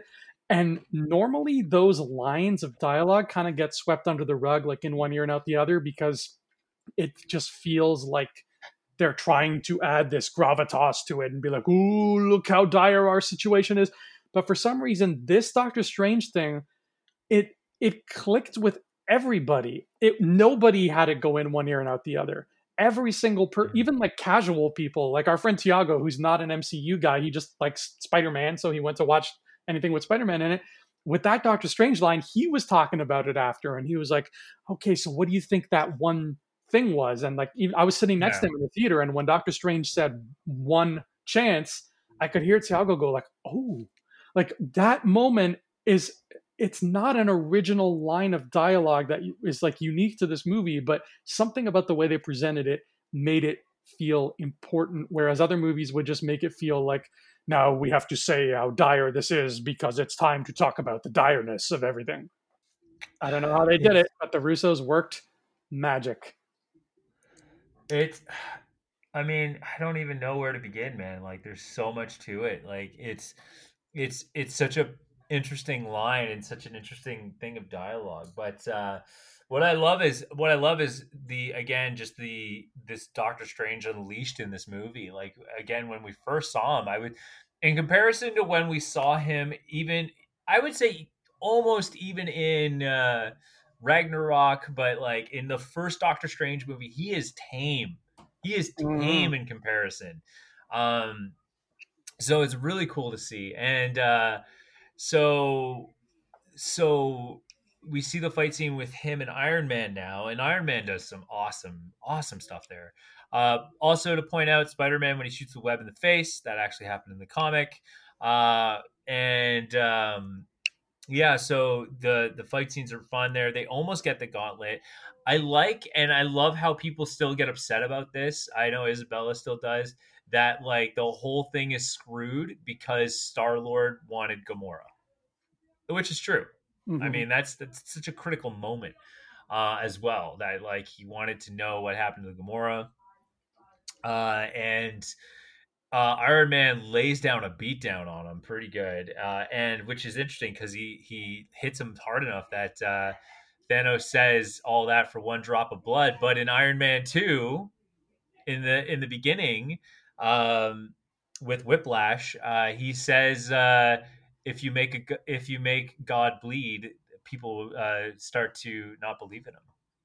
Ooh, that's a cool catch, man. I really like that. Mm-hmm. And that's, yeah, I mean, yeah. Thanos fancies himself quite the god, so that's uh, really symbolic of what is going to happen. And Iron Man is a mere mortal, just with a lot of fancy toys. Uh, yeah. I I like the the Star Lord freaking out thing because uh, it's very human, and yeah, I get it. Like if Peter Quill had just kept his mouth shut for 20 seconds, then they could have avoided a lot of issues here. But the the interference of of what happens, a it sells that Peter is human and this this woman he loved is dead, and that really upsets him. But it also really sells just sort of the and how do I word this and make it sound like I like I, am I know what I'm talking about and I'm not just dumb, but like uh, the idea of you know, every time there's a crisis in one of these movies and it's not an Avengers movie, a lot of people their default setting is like, well, why don't you just call the Avengers? Like that's their yeah. criticism of the movie. Like, oh, this is stupid. All they have to do is call the Avengers. Like, and and they decide they don't like the movie for that reason. And I think that the Avengers are uh, they are very powerful people, and I think it sells the fact that we kind of need a reason for one guy, Thanos, as powerful as he is. We need a way that's plausible for him to be able to stand up to them, and in the end, to be able to get to this beautiful ending that we're getting to. Because yeah, all these powerful Avengers swarming him, they'll get that gauntlet. It'll be a he'll put yeah. up a great he'll put up a really great fight, but they will get that gauntlet because these are some of the most powerful heroes in the in the universe. So for for that human moment of Star Lord to be like, "What did you do?" and he messes it up, it gives us a reason, a plausible reason to be like, "That's why Thanos was able to hold his own against all these people, even though he's one guy." Hmm. Yeah, that's true. Um. Yeah. Oh my God. It's it's crazy. Um. Man, there's so many things you can, so many ways you can dissect this movie. Oh my God. Just like they dissected poor Nebula hanging from the sea and a yeah. bunch of pieces. That's just symbolic of what we do here. Uh, but mm-hmm. we do know that uh, Thanos does not get stopped. He gets the gauntlet, um, and he gets the the time stone from Doctor Strange um, which I don't know about you, but I felt like that was I, I, felt comfort that it was Doctor Strange giving it up because I felt like mm-hmm. he knew this is our this is just one step towards that one victory. Right? Did you feel the same way? Yeah, I did, um, but I. It was kind of like, but it was a question of at what cost, right? Yeah. Like that's that's what the big kind of that's what the big kind of thing that they were alluding to was um, was like like he uh he looks he he pulls first of all the, the the illusion that he pulls the stone from the sky kind of thing was kind of weird. Um a lot of people felt that he sent off the time stone somewhere in order to for an event to happen and then he brought it back and then gave it to him. But i think it was literally just it was an illusion where it was like camouflaged and he just like pulled it out of being camouflaged. Um and yeah, I, I did I did feel that way, and I would say that also um, when Tony Stark's looking at him and just saying, uh, "What did you do?" and he's like, "We're in the end game now." So clearly, that meant that like the fight's not over yet. Like it's just like this is the next stage. But it also kind of has an eerie duality to that phrase, meaning meaning that maybe this is leading to the end, right? So so yeah, it's it's such a dark thing. Um, but uh, so Thanos then goes back to Wakanda, but at this point, Thor's come in, and again, Thor just wrecking house. Oh my god, Thor! when Thor, I think, I think that's still the biggest audience pop ever. Yeah. Mm-hmm. There was there was a there was a small like moment of like shock that you could feel in the audience when Stark gets impaled with the sword. Um, and people were just like, "What is going on?" And uh, I could definitely feel in the theater when we were when we were watching it together. And then mm-hmm. the other thing was in this the scene, yeah, when Thor comes in, people were cheering, and we had the hammer. And we're just like, "Yeah!" Um, but yeah, Thor just oh my god, takes it out. And then I love that Rocket's like, "Die, space dogs!" and just shooting people, asking uh, Winter Soldier for his arm, and um, oh, great fight scene. But yeah, so Thanos comes in, and uh, this this scene is insane. So again, they're all decking it out and fighting, and and they're trying to get to Thanos, and Banner can't get Hulk out, so that's really interesting as well. And the speculation is is that again, and I think it's confirmed in Endgame is that yeah, like I think Hulk got his world pretty rocked because he's usually a force to be reckoned with, and you know Banner usually uses them as like a last resort kind of thing. And and Hulk's now scared, like scared of his own mortality against Thanos, right? So yeah, I'd be scared too, man. Thanos is a mm-hmm. purple people person. Exactly. exactly. So so using the Hulkbuster, which is really cool. Um, so as that fight scene's happening, like it's it's just you just see like Thanos is steamrolling his way through all these people. And I love how Cap comes in and fights him. That's definitely a scene from the comics, but Cap can get a couple blows in there, kind of go almost toe to toe with him. He lands in a few hits, and um, uh, yeah, he lands in a few hits, really good, and it's a, it's a really strong moment. But uh, whew, man, standing on his own two feet. Oh, when he grabs Thanos's hand, that sort of like just he's he's holding his ground and he's keeping him from closing his fist and Thanos does that like Josh Brolin has that great little bit of acting where he looks at him and he's like, "Who is this puny man who is standing up to me? Like he's doing a good job." And then when Thanos finally bests him and he just clocks Cap in the face for yeah. a second in the theater, I was like, "Did he just kill him?" Because like yeah. that's a big fist and that's a little head. Uh, yeah, I, I thought Cap was dead there for like a I no, I I didn't think Cap was dead. Like, let's get real here. But like, I, I mean, I legit thought he was dead.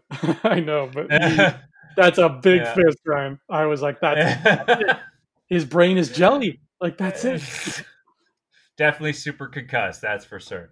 That's oh, for sure. Um, but this is an interesting scene. So we get the scene with Wanda and Vision. Wanda Vision. Um, Wanda Vision. Uh, we get this beautiful scene, and again, this just I it just goes to show you how much of Wanda's story is like underrated. Yeah, like her story is so incredibly underrated, and um, so and the reason why I say that is like first they talk about uh, not trading lives. And and and you know in the scene back at the Avengers HQ, uh, Wanda looks at Visions like, "We're not going to have this discussion. Like, it's just not possible." And then Cap's like, "Yeah, we're not going to trade lives." Also, bringing Cap back to the uh, the point of of like, "Well, you you did that. Why why can't I do that?" And it's like, well, you know, Cap Cap's one of those people that believes like there has to be a solution. Like like you see it in Age of Ultron when he's like, I need solutions. Like that is like he's like, oh, if we detonate it now, like, well, you know, a few of us will die, but like, hey, like, you know, better than you know the needs of the many, right? Uh, right. And and Cap's like, no, I need a I need a solution. Like he will he will keep fight keep fighting until a solution's made, uh, which is interesting. So so also in that conversation, Wanda realizes she's the only one powerful enough to take out Vision. Thus, she's the only one who can get him, and she loves him, which is and just that is heartbreaking. Oh, that is so God. heartbreaking, so heartbreaking, and and so in the in the forest, uh, they end up killing Corvus Glaive with his own glaive, which was pretty cool. Mm-hmm. Um, You're right, Corvus. Yeah, Glaive Town. yeah, exactly right. Uh, and then this is so we see Wanda like just using her power on Vision.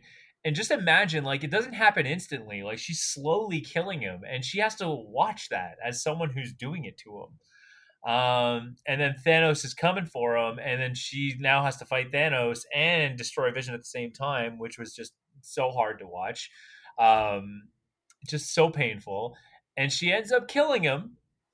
And Thanos is just like, yeah, good try. And then just brings him back to life and then kills Vision in front of Wanda.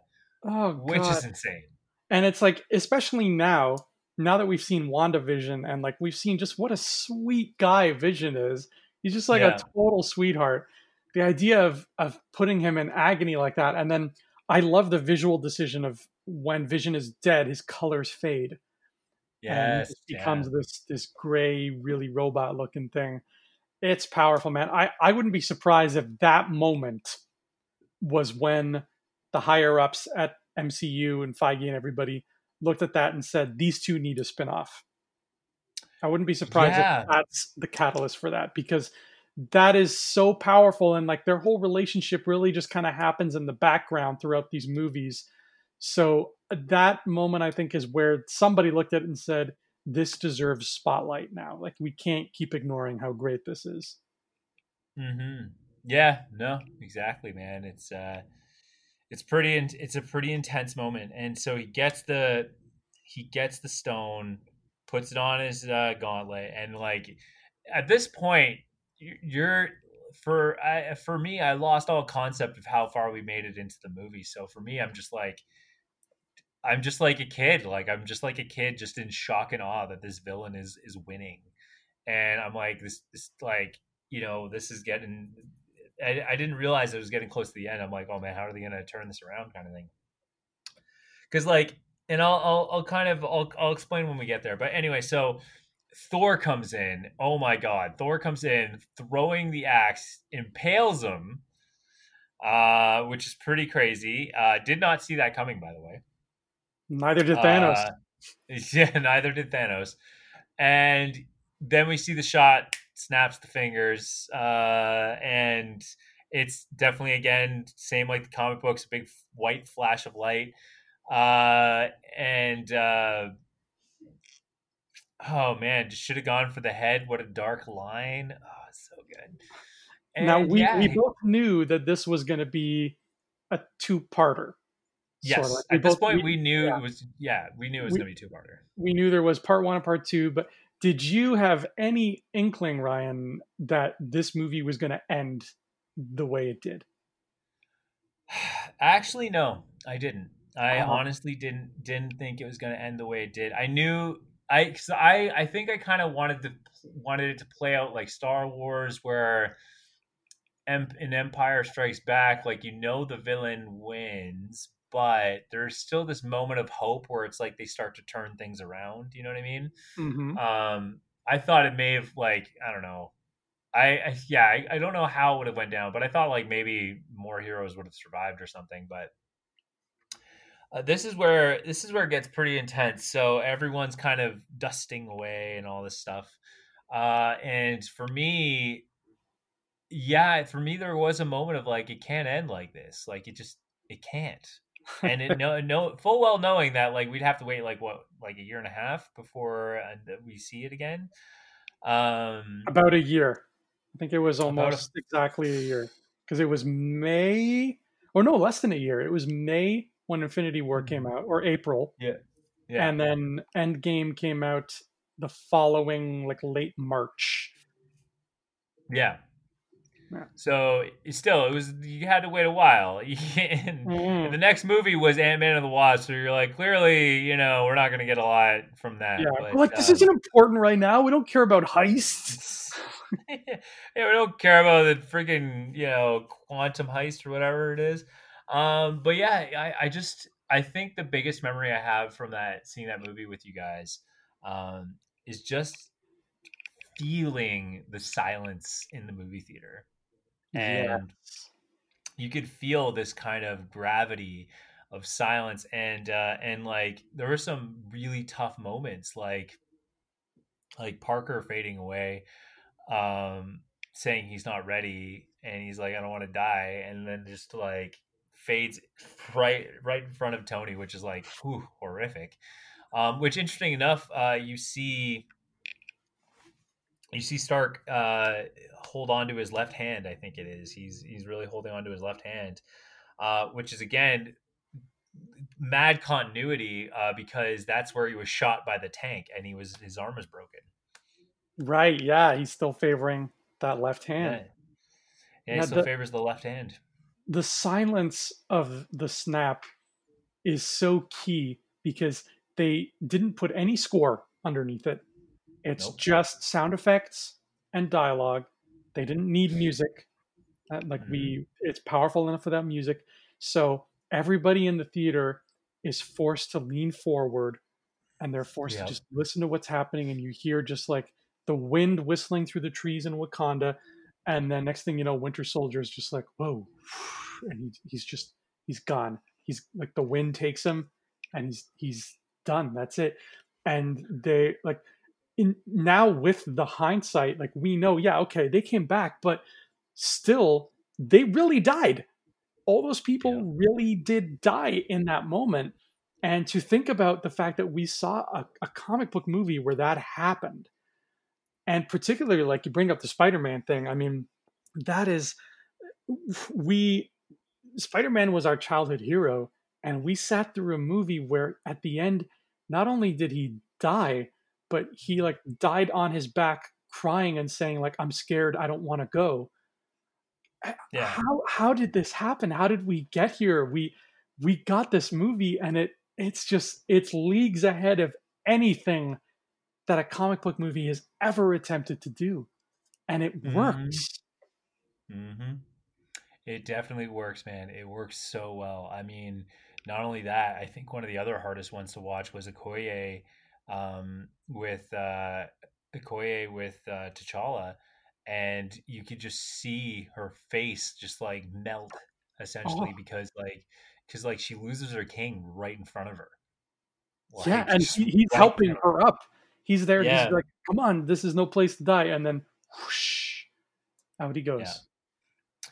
And the other thing that I didn't notice the first time, but watching it again, I did. I did notice, um, is that as you as the shot pans out, you actually hear less and less birds chirping.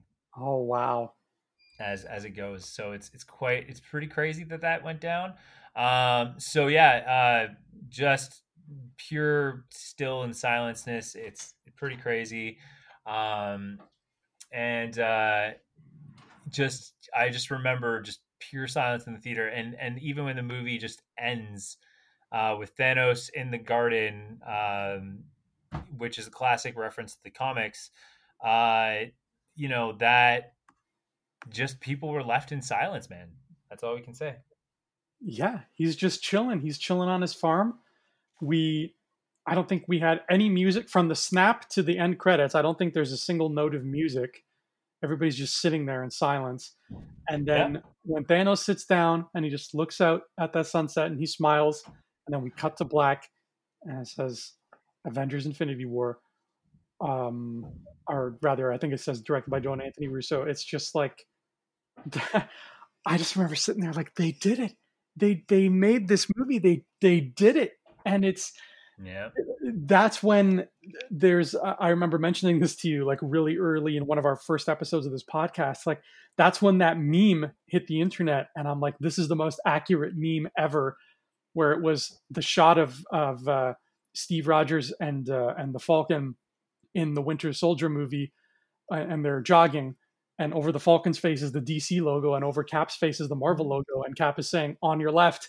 Um, like, this uh, like uh, when this ended like that i'm like like how is every other company that makes comic book movies or every other company that makes like blockbuster movies in particular but like dc in general like they must be pooping their pants right now thinking like yeah. how the hell do we go up against this how yeah how I, yeah it's oh man it's uh it's crazy. Yeah, it's how how how can how can DC do a movie like that, right? Like like yes, you have you have Doomsday and which is poorly done in yeah. Batman versus Superman. But again, like you need an event like that in order to to really mm. hit home with with fans. But you need to build you need to build that. You need exactly. To, you need that's the yeah. you just said the keyword there, Ryan. You need to build it. And what when I think in my head of like, okay, what's a super sad moment from DC Comics that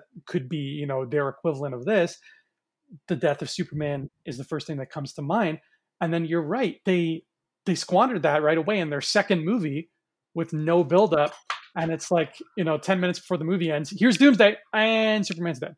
Uh, like, yeah. yeah, and which again didn't have which again Superman in the comics when when Death of Superman happened, you mentioned this last time um, he, uh, you know, like he was all over the news. Like Superman in the comics is dead. Like, like yeah. that was the news. Like the real huge. world news. The real world news. People were yeah. being interviewed. Uh, yeah. I remember there was somebody was doing an interview with Roseanne, um, Roseanne Barr, and it was like shortly after the, those comics had come out. And I can't remember what they asked her, I think somebody asked her, like, what would you do if you had three wishes or if you had magic powers or something like that? And mm. Roseanne Barr's answer in this interview literally was, I'd find the sons of bitches responsible for the death of Superman and make them pay. yeah, I, it's it's. But what's crazy? What's crazy is, um, what's crazy about it is is that is that uh, the movie didn't even have the nearly the same impact. Like I don't even remember people talking about it all that much afterwards. Like, like yeah, people are like, "Oh, it happened," and that's it. Yeah. Like this, people were lost, confused, sad, angry. Like this movie left people in like the craziest mind frame. like imagine if I had told you in 1993, Ryan, I told little Ryan you're going to watch a movie one day where Thanos kills Spider Man at the end. And we see Peter die. And we see him crying as he dies. Imagine I told you that. I would, I would, I would turn. I would become like a Bruce Wayne. I would, I would become a vengeful, angry man just to find you in the future, and just first of all, angry that you told me, and uh, and vengeful that I had to find out that way. yeah. But um yeah, no, I I I couldn't I wouldn't be able to take that kind of news just because of like because like Spider-Man at the time was so full of promise in life and like, you know, like just making things work. Um, but yeah, yeah, I just remember everyone, even when we walked out of the movie theater, like usually people are all like, "Oh man, it was amazing, God, best movie ever." People were quiet and like, "What just happened?" That was the feeling that was the feeling of walking out of the theater was what just happened. And what's crazy about it, so obviously we see the soul world, I guess, which is like this kind of sunsetting experience. And Gamora's like, "Oh, did you do it?" And like he's like, "Yes, at great cost and all this stuff."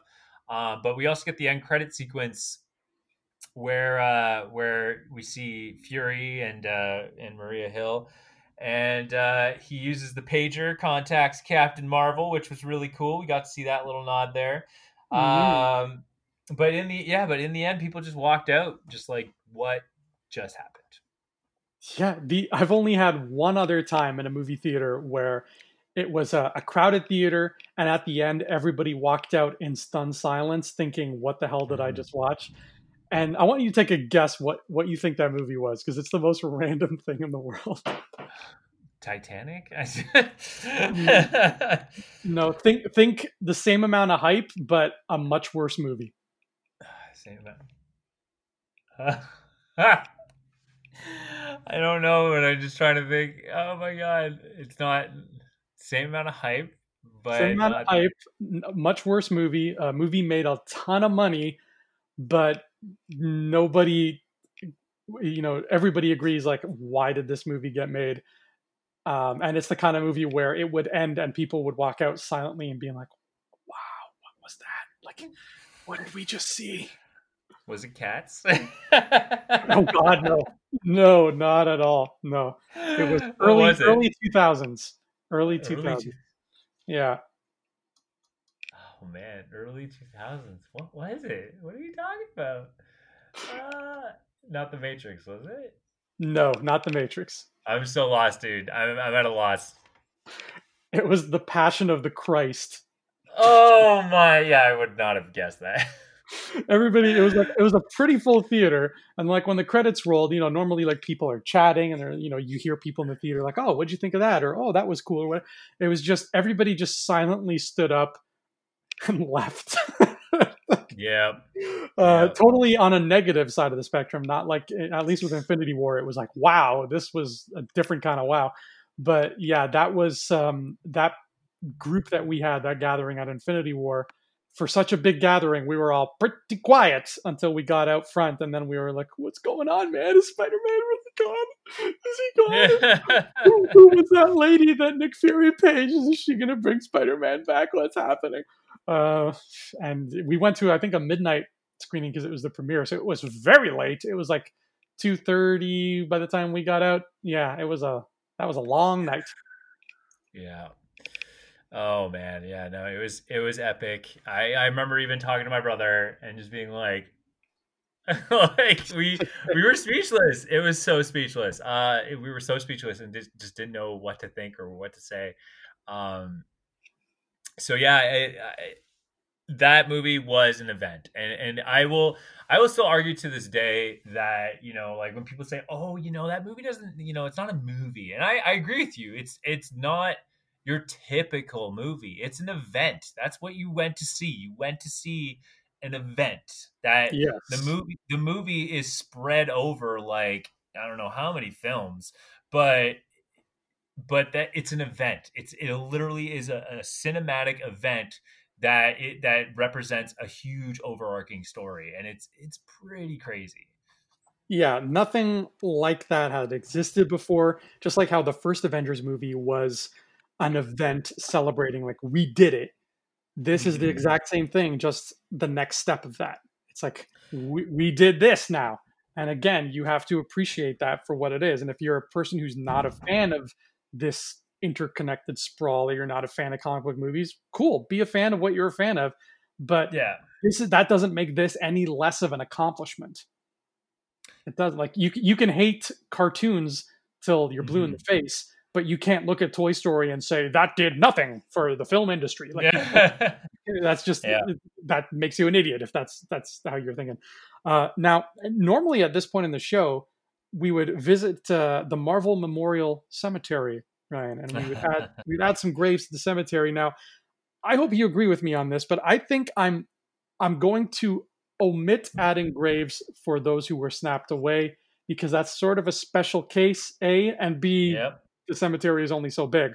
Mm-hmm. so I, I I am going to add Loki, Heimdall, Gamora, and Vision because I and and the I guess the the four members of the Black Order, mm-hmm. um, because I think those deaths all count. What do you think? Yeah, yeah. I mean, Gamora is debatable, but yeah, I'll, I'll take I'll I'll take Gamora because yeah, one version of Gamora dies.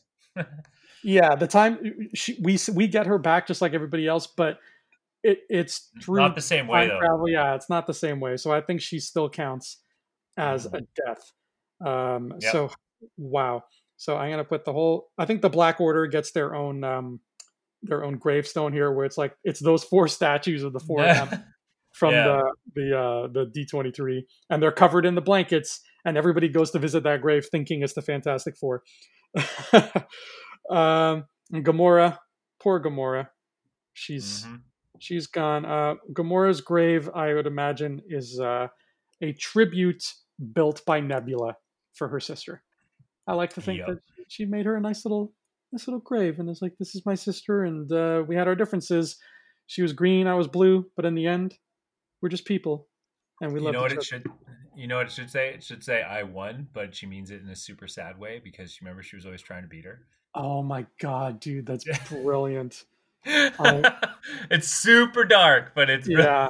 Oh, it's not I won with an exclamation point. It's just I won yeah. with a period and then like a sad emoji. Oh man. Just uh, dot dot dot. Dot dot dot. Oh god. And then uh, all right, who's next? Vision. Vision is gone. Um this wow, this makes me sad. That Vision is gone. I think that mm-hmm. his his grave I think deserves to be uh you know what? I think it depends on how WandaVision ends, but maybe his mm-hmm. grave is like a small chunk of land where inside that land is a bubble universe where he's still alive. But it's just built as a monument to him. It's it's, it's Westbrook, uh, but it's like it takes up like 10 feet of space, but you can step into it and there's a, a Wanda created vision of vision. Mm. And when you step inside, he's like, Hello, I'm I'm dead, but this is what I was like when I wasn't dead. Wanda. Wanda. Uh, who am I missing? Who else died? I got oh yeah, Heimdall and Loki. Heimdall, Heimdall and Loki. Oh boy, Heimdall. Well, I think Heimdall's pretty straightforward. He has a statue of him standing with his sword in the the Bifrost uh, pedestal. Yeah. He died the way he lived, opening rainbows. yeah. And then, last but not least, poor Loki, who again we're still going to see him because time travel was a thing, but yep. Loki did die. Um, what do you, what do you think for Loki's grave? How do we immortalize this character? Your savior has. oh wow! Your savior has arrived. I think that's it. I I can't yeah. top that. that's that's the one. That's the statue. Uh, no, uh, no, no, no, no, no. You need to do the um. Oh my God! How did Odin? What did Odin call it? The uh, the the fall and tragedy of Loki of Asgard. What was it? Oh yeah, the tragedy of Loki, hero of Asgard, or something. Yeah, the tragedy. The that's that's what I would put. Yeah, the tragedy uh, and the fall of Loki, the hero of Asgard. Matt Damon is constantly standing in front of the gravestone, putting on like a pantomime about the life of Loki. And if you like pay him a quarter, he'll tell you like facts about him. Mm-hmm. Uh, and now it's time to rate the Infinity War. We rate it just like Thanos rates things. We give it on a scale of stones, of zero Infinity Stones if we really thought it was garbage, to six Infinity Stones if we thought it was pretty damn good. And then if we think it's even more good than pretty damn good, we give it an Infinity Gauntlet. Uh, because that's how. Dad did it. That's how America does it. And it's worked out pretty well so far. well, I, honestly, I mean, there's no, there's no, there's no other way to rate it other than a gauntlet. Like, there's not, you can't even celebrate that it's getting a gauntlet because, like, it's no. that good. Like, it's just that good. Yeah, you can't. It, you, there's no world where this doesn't get an Infinity Gauntlet from me either. Uh, and yeah. and you're right. That's such a good way to put it. Like you can't even celebrate the fact that it gets a gauntlet because it's like, of course it does. Yeah. It's like, hey, did that orgasm feel good? What do you think? but at the same time, like like people walked out depressed, dazed, and confused. Like like what movie can do that? Good. I'm I'm glad they walked out of a comic book movie feeling shaken up in a way that comic book movies normally don't. Because the only other yeah. one I can think of that comes close to hitting an ending this powerful was The Dark Knight Rises. Um, yeah. So I'm I'm so happy uh, and so proud as a comic movie fan and a Marvel fan that this exists in as high a quality as it does. Like again, DC on your left, on yes. your left.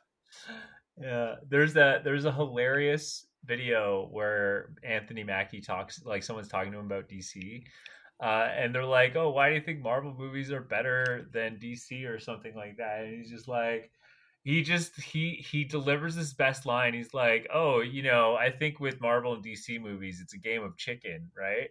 And and he was talking like that. He's like, "It's a game of chicken, and there's uh there's two cars. They're they're headed towards each other." And uh, and then people were talking like, oh yeah, well you know I love this about the movie and this, and he's like, yep, see beep beep, like DC dodging out of the way. So it's it's really funny if you can find that clip. It's it's absolutely hilarious. Uh, but yeah, I mean, on your left, DC, like I I I would when when Iron Man first came out, we were in acting class and people were telling us that the Batman Begins movie was like infinitely better than Iron Man or sorry, Dark Knight was infinitely better than any Iron Man movie or any Marvel movie and there's nothing that compares to it. And and to be fair, it is an unfair comparison, uh, mm-hmm. to be honest with you. But at the same time, at this point, Marvel movies, if we're comparing all DC movies to all Marvel movies, uh... yeah, uh, good yeah. Good luck there. Um, I'm, I'm sure all those all those uh, business people are, are, thinking like, oh, what's this movie with with blue aliens? There, there's no there's no insider trading in this movie for me. I'm just going to read my issue of Bloomberg and yes, business, yes. mergers and acquisitions. Yes, that's. oh man, epic, epic. Epic is the word of the day. And speaking of the day, it is over because we've reached the end of the movie and we've reached the end of this episode of Infinity Rewatch. And just like MCU itself, we're going to make you wait for Endgame because you still have to sit through Ant Man and the Wasp and Captain Marvel before we get to the end game that Doctor Strange alluded to. Uh, oh boy, we're we're in the end game now, though. This is it. This is where it all culminates until Phase Four. Uh, Ryan, where can the good people find you if they want to hear you wax poetic on all kinds of different things? Uh, best way to find me is on Twitter at Crusader Online. Uh, if you want to see me live and in person, make sure to check me out every Tuesday and Thursday, 2 to 4 p.m. Eastern Standard Time on twitch.tv forward slash Xbox Canada. Yeah, where you're twitching up a storm. And you can find me on the uh, social medias. You can find me on the Facebook and on the Instagram at Andrew Fantasia, as well as at YouTube at Andrew Fantasia, where you can come spend some time with me. But please stay six feet away from me. We are in the middle of a pandemic. I do not want to lick your germs. Uh, and then you can also find me here on the Rebel Scum Podcast Network talking about Star Wars when I'm not talking about Marvel, uh, and also on my other uh, brand new podcast called Business, Business, Business, a business podcast where I sit around with various business people talking about how uh, Marvel is for kids and how you know what you have to do is you have to look at the numbers and the numbers tell you everything. I've got a stock portfolio here with your name on it. I, talked to Bear Stearns the other day and they had a great proposal for me. Uh, that, that's that's my first episode is gonna be all about my stock proposal to Bear Stearns and it's looking great so far. But that has been Infinity Rewatch. Thank you so much for listening, everybody. Until next time, have a marvelous day, and don't forget to snap away.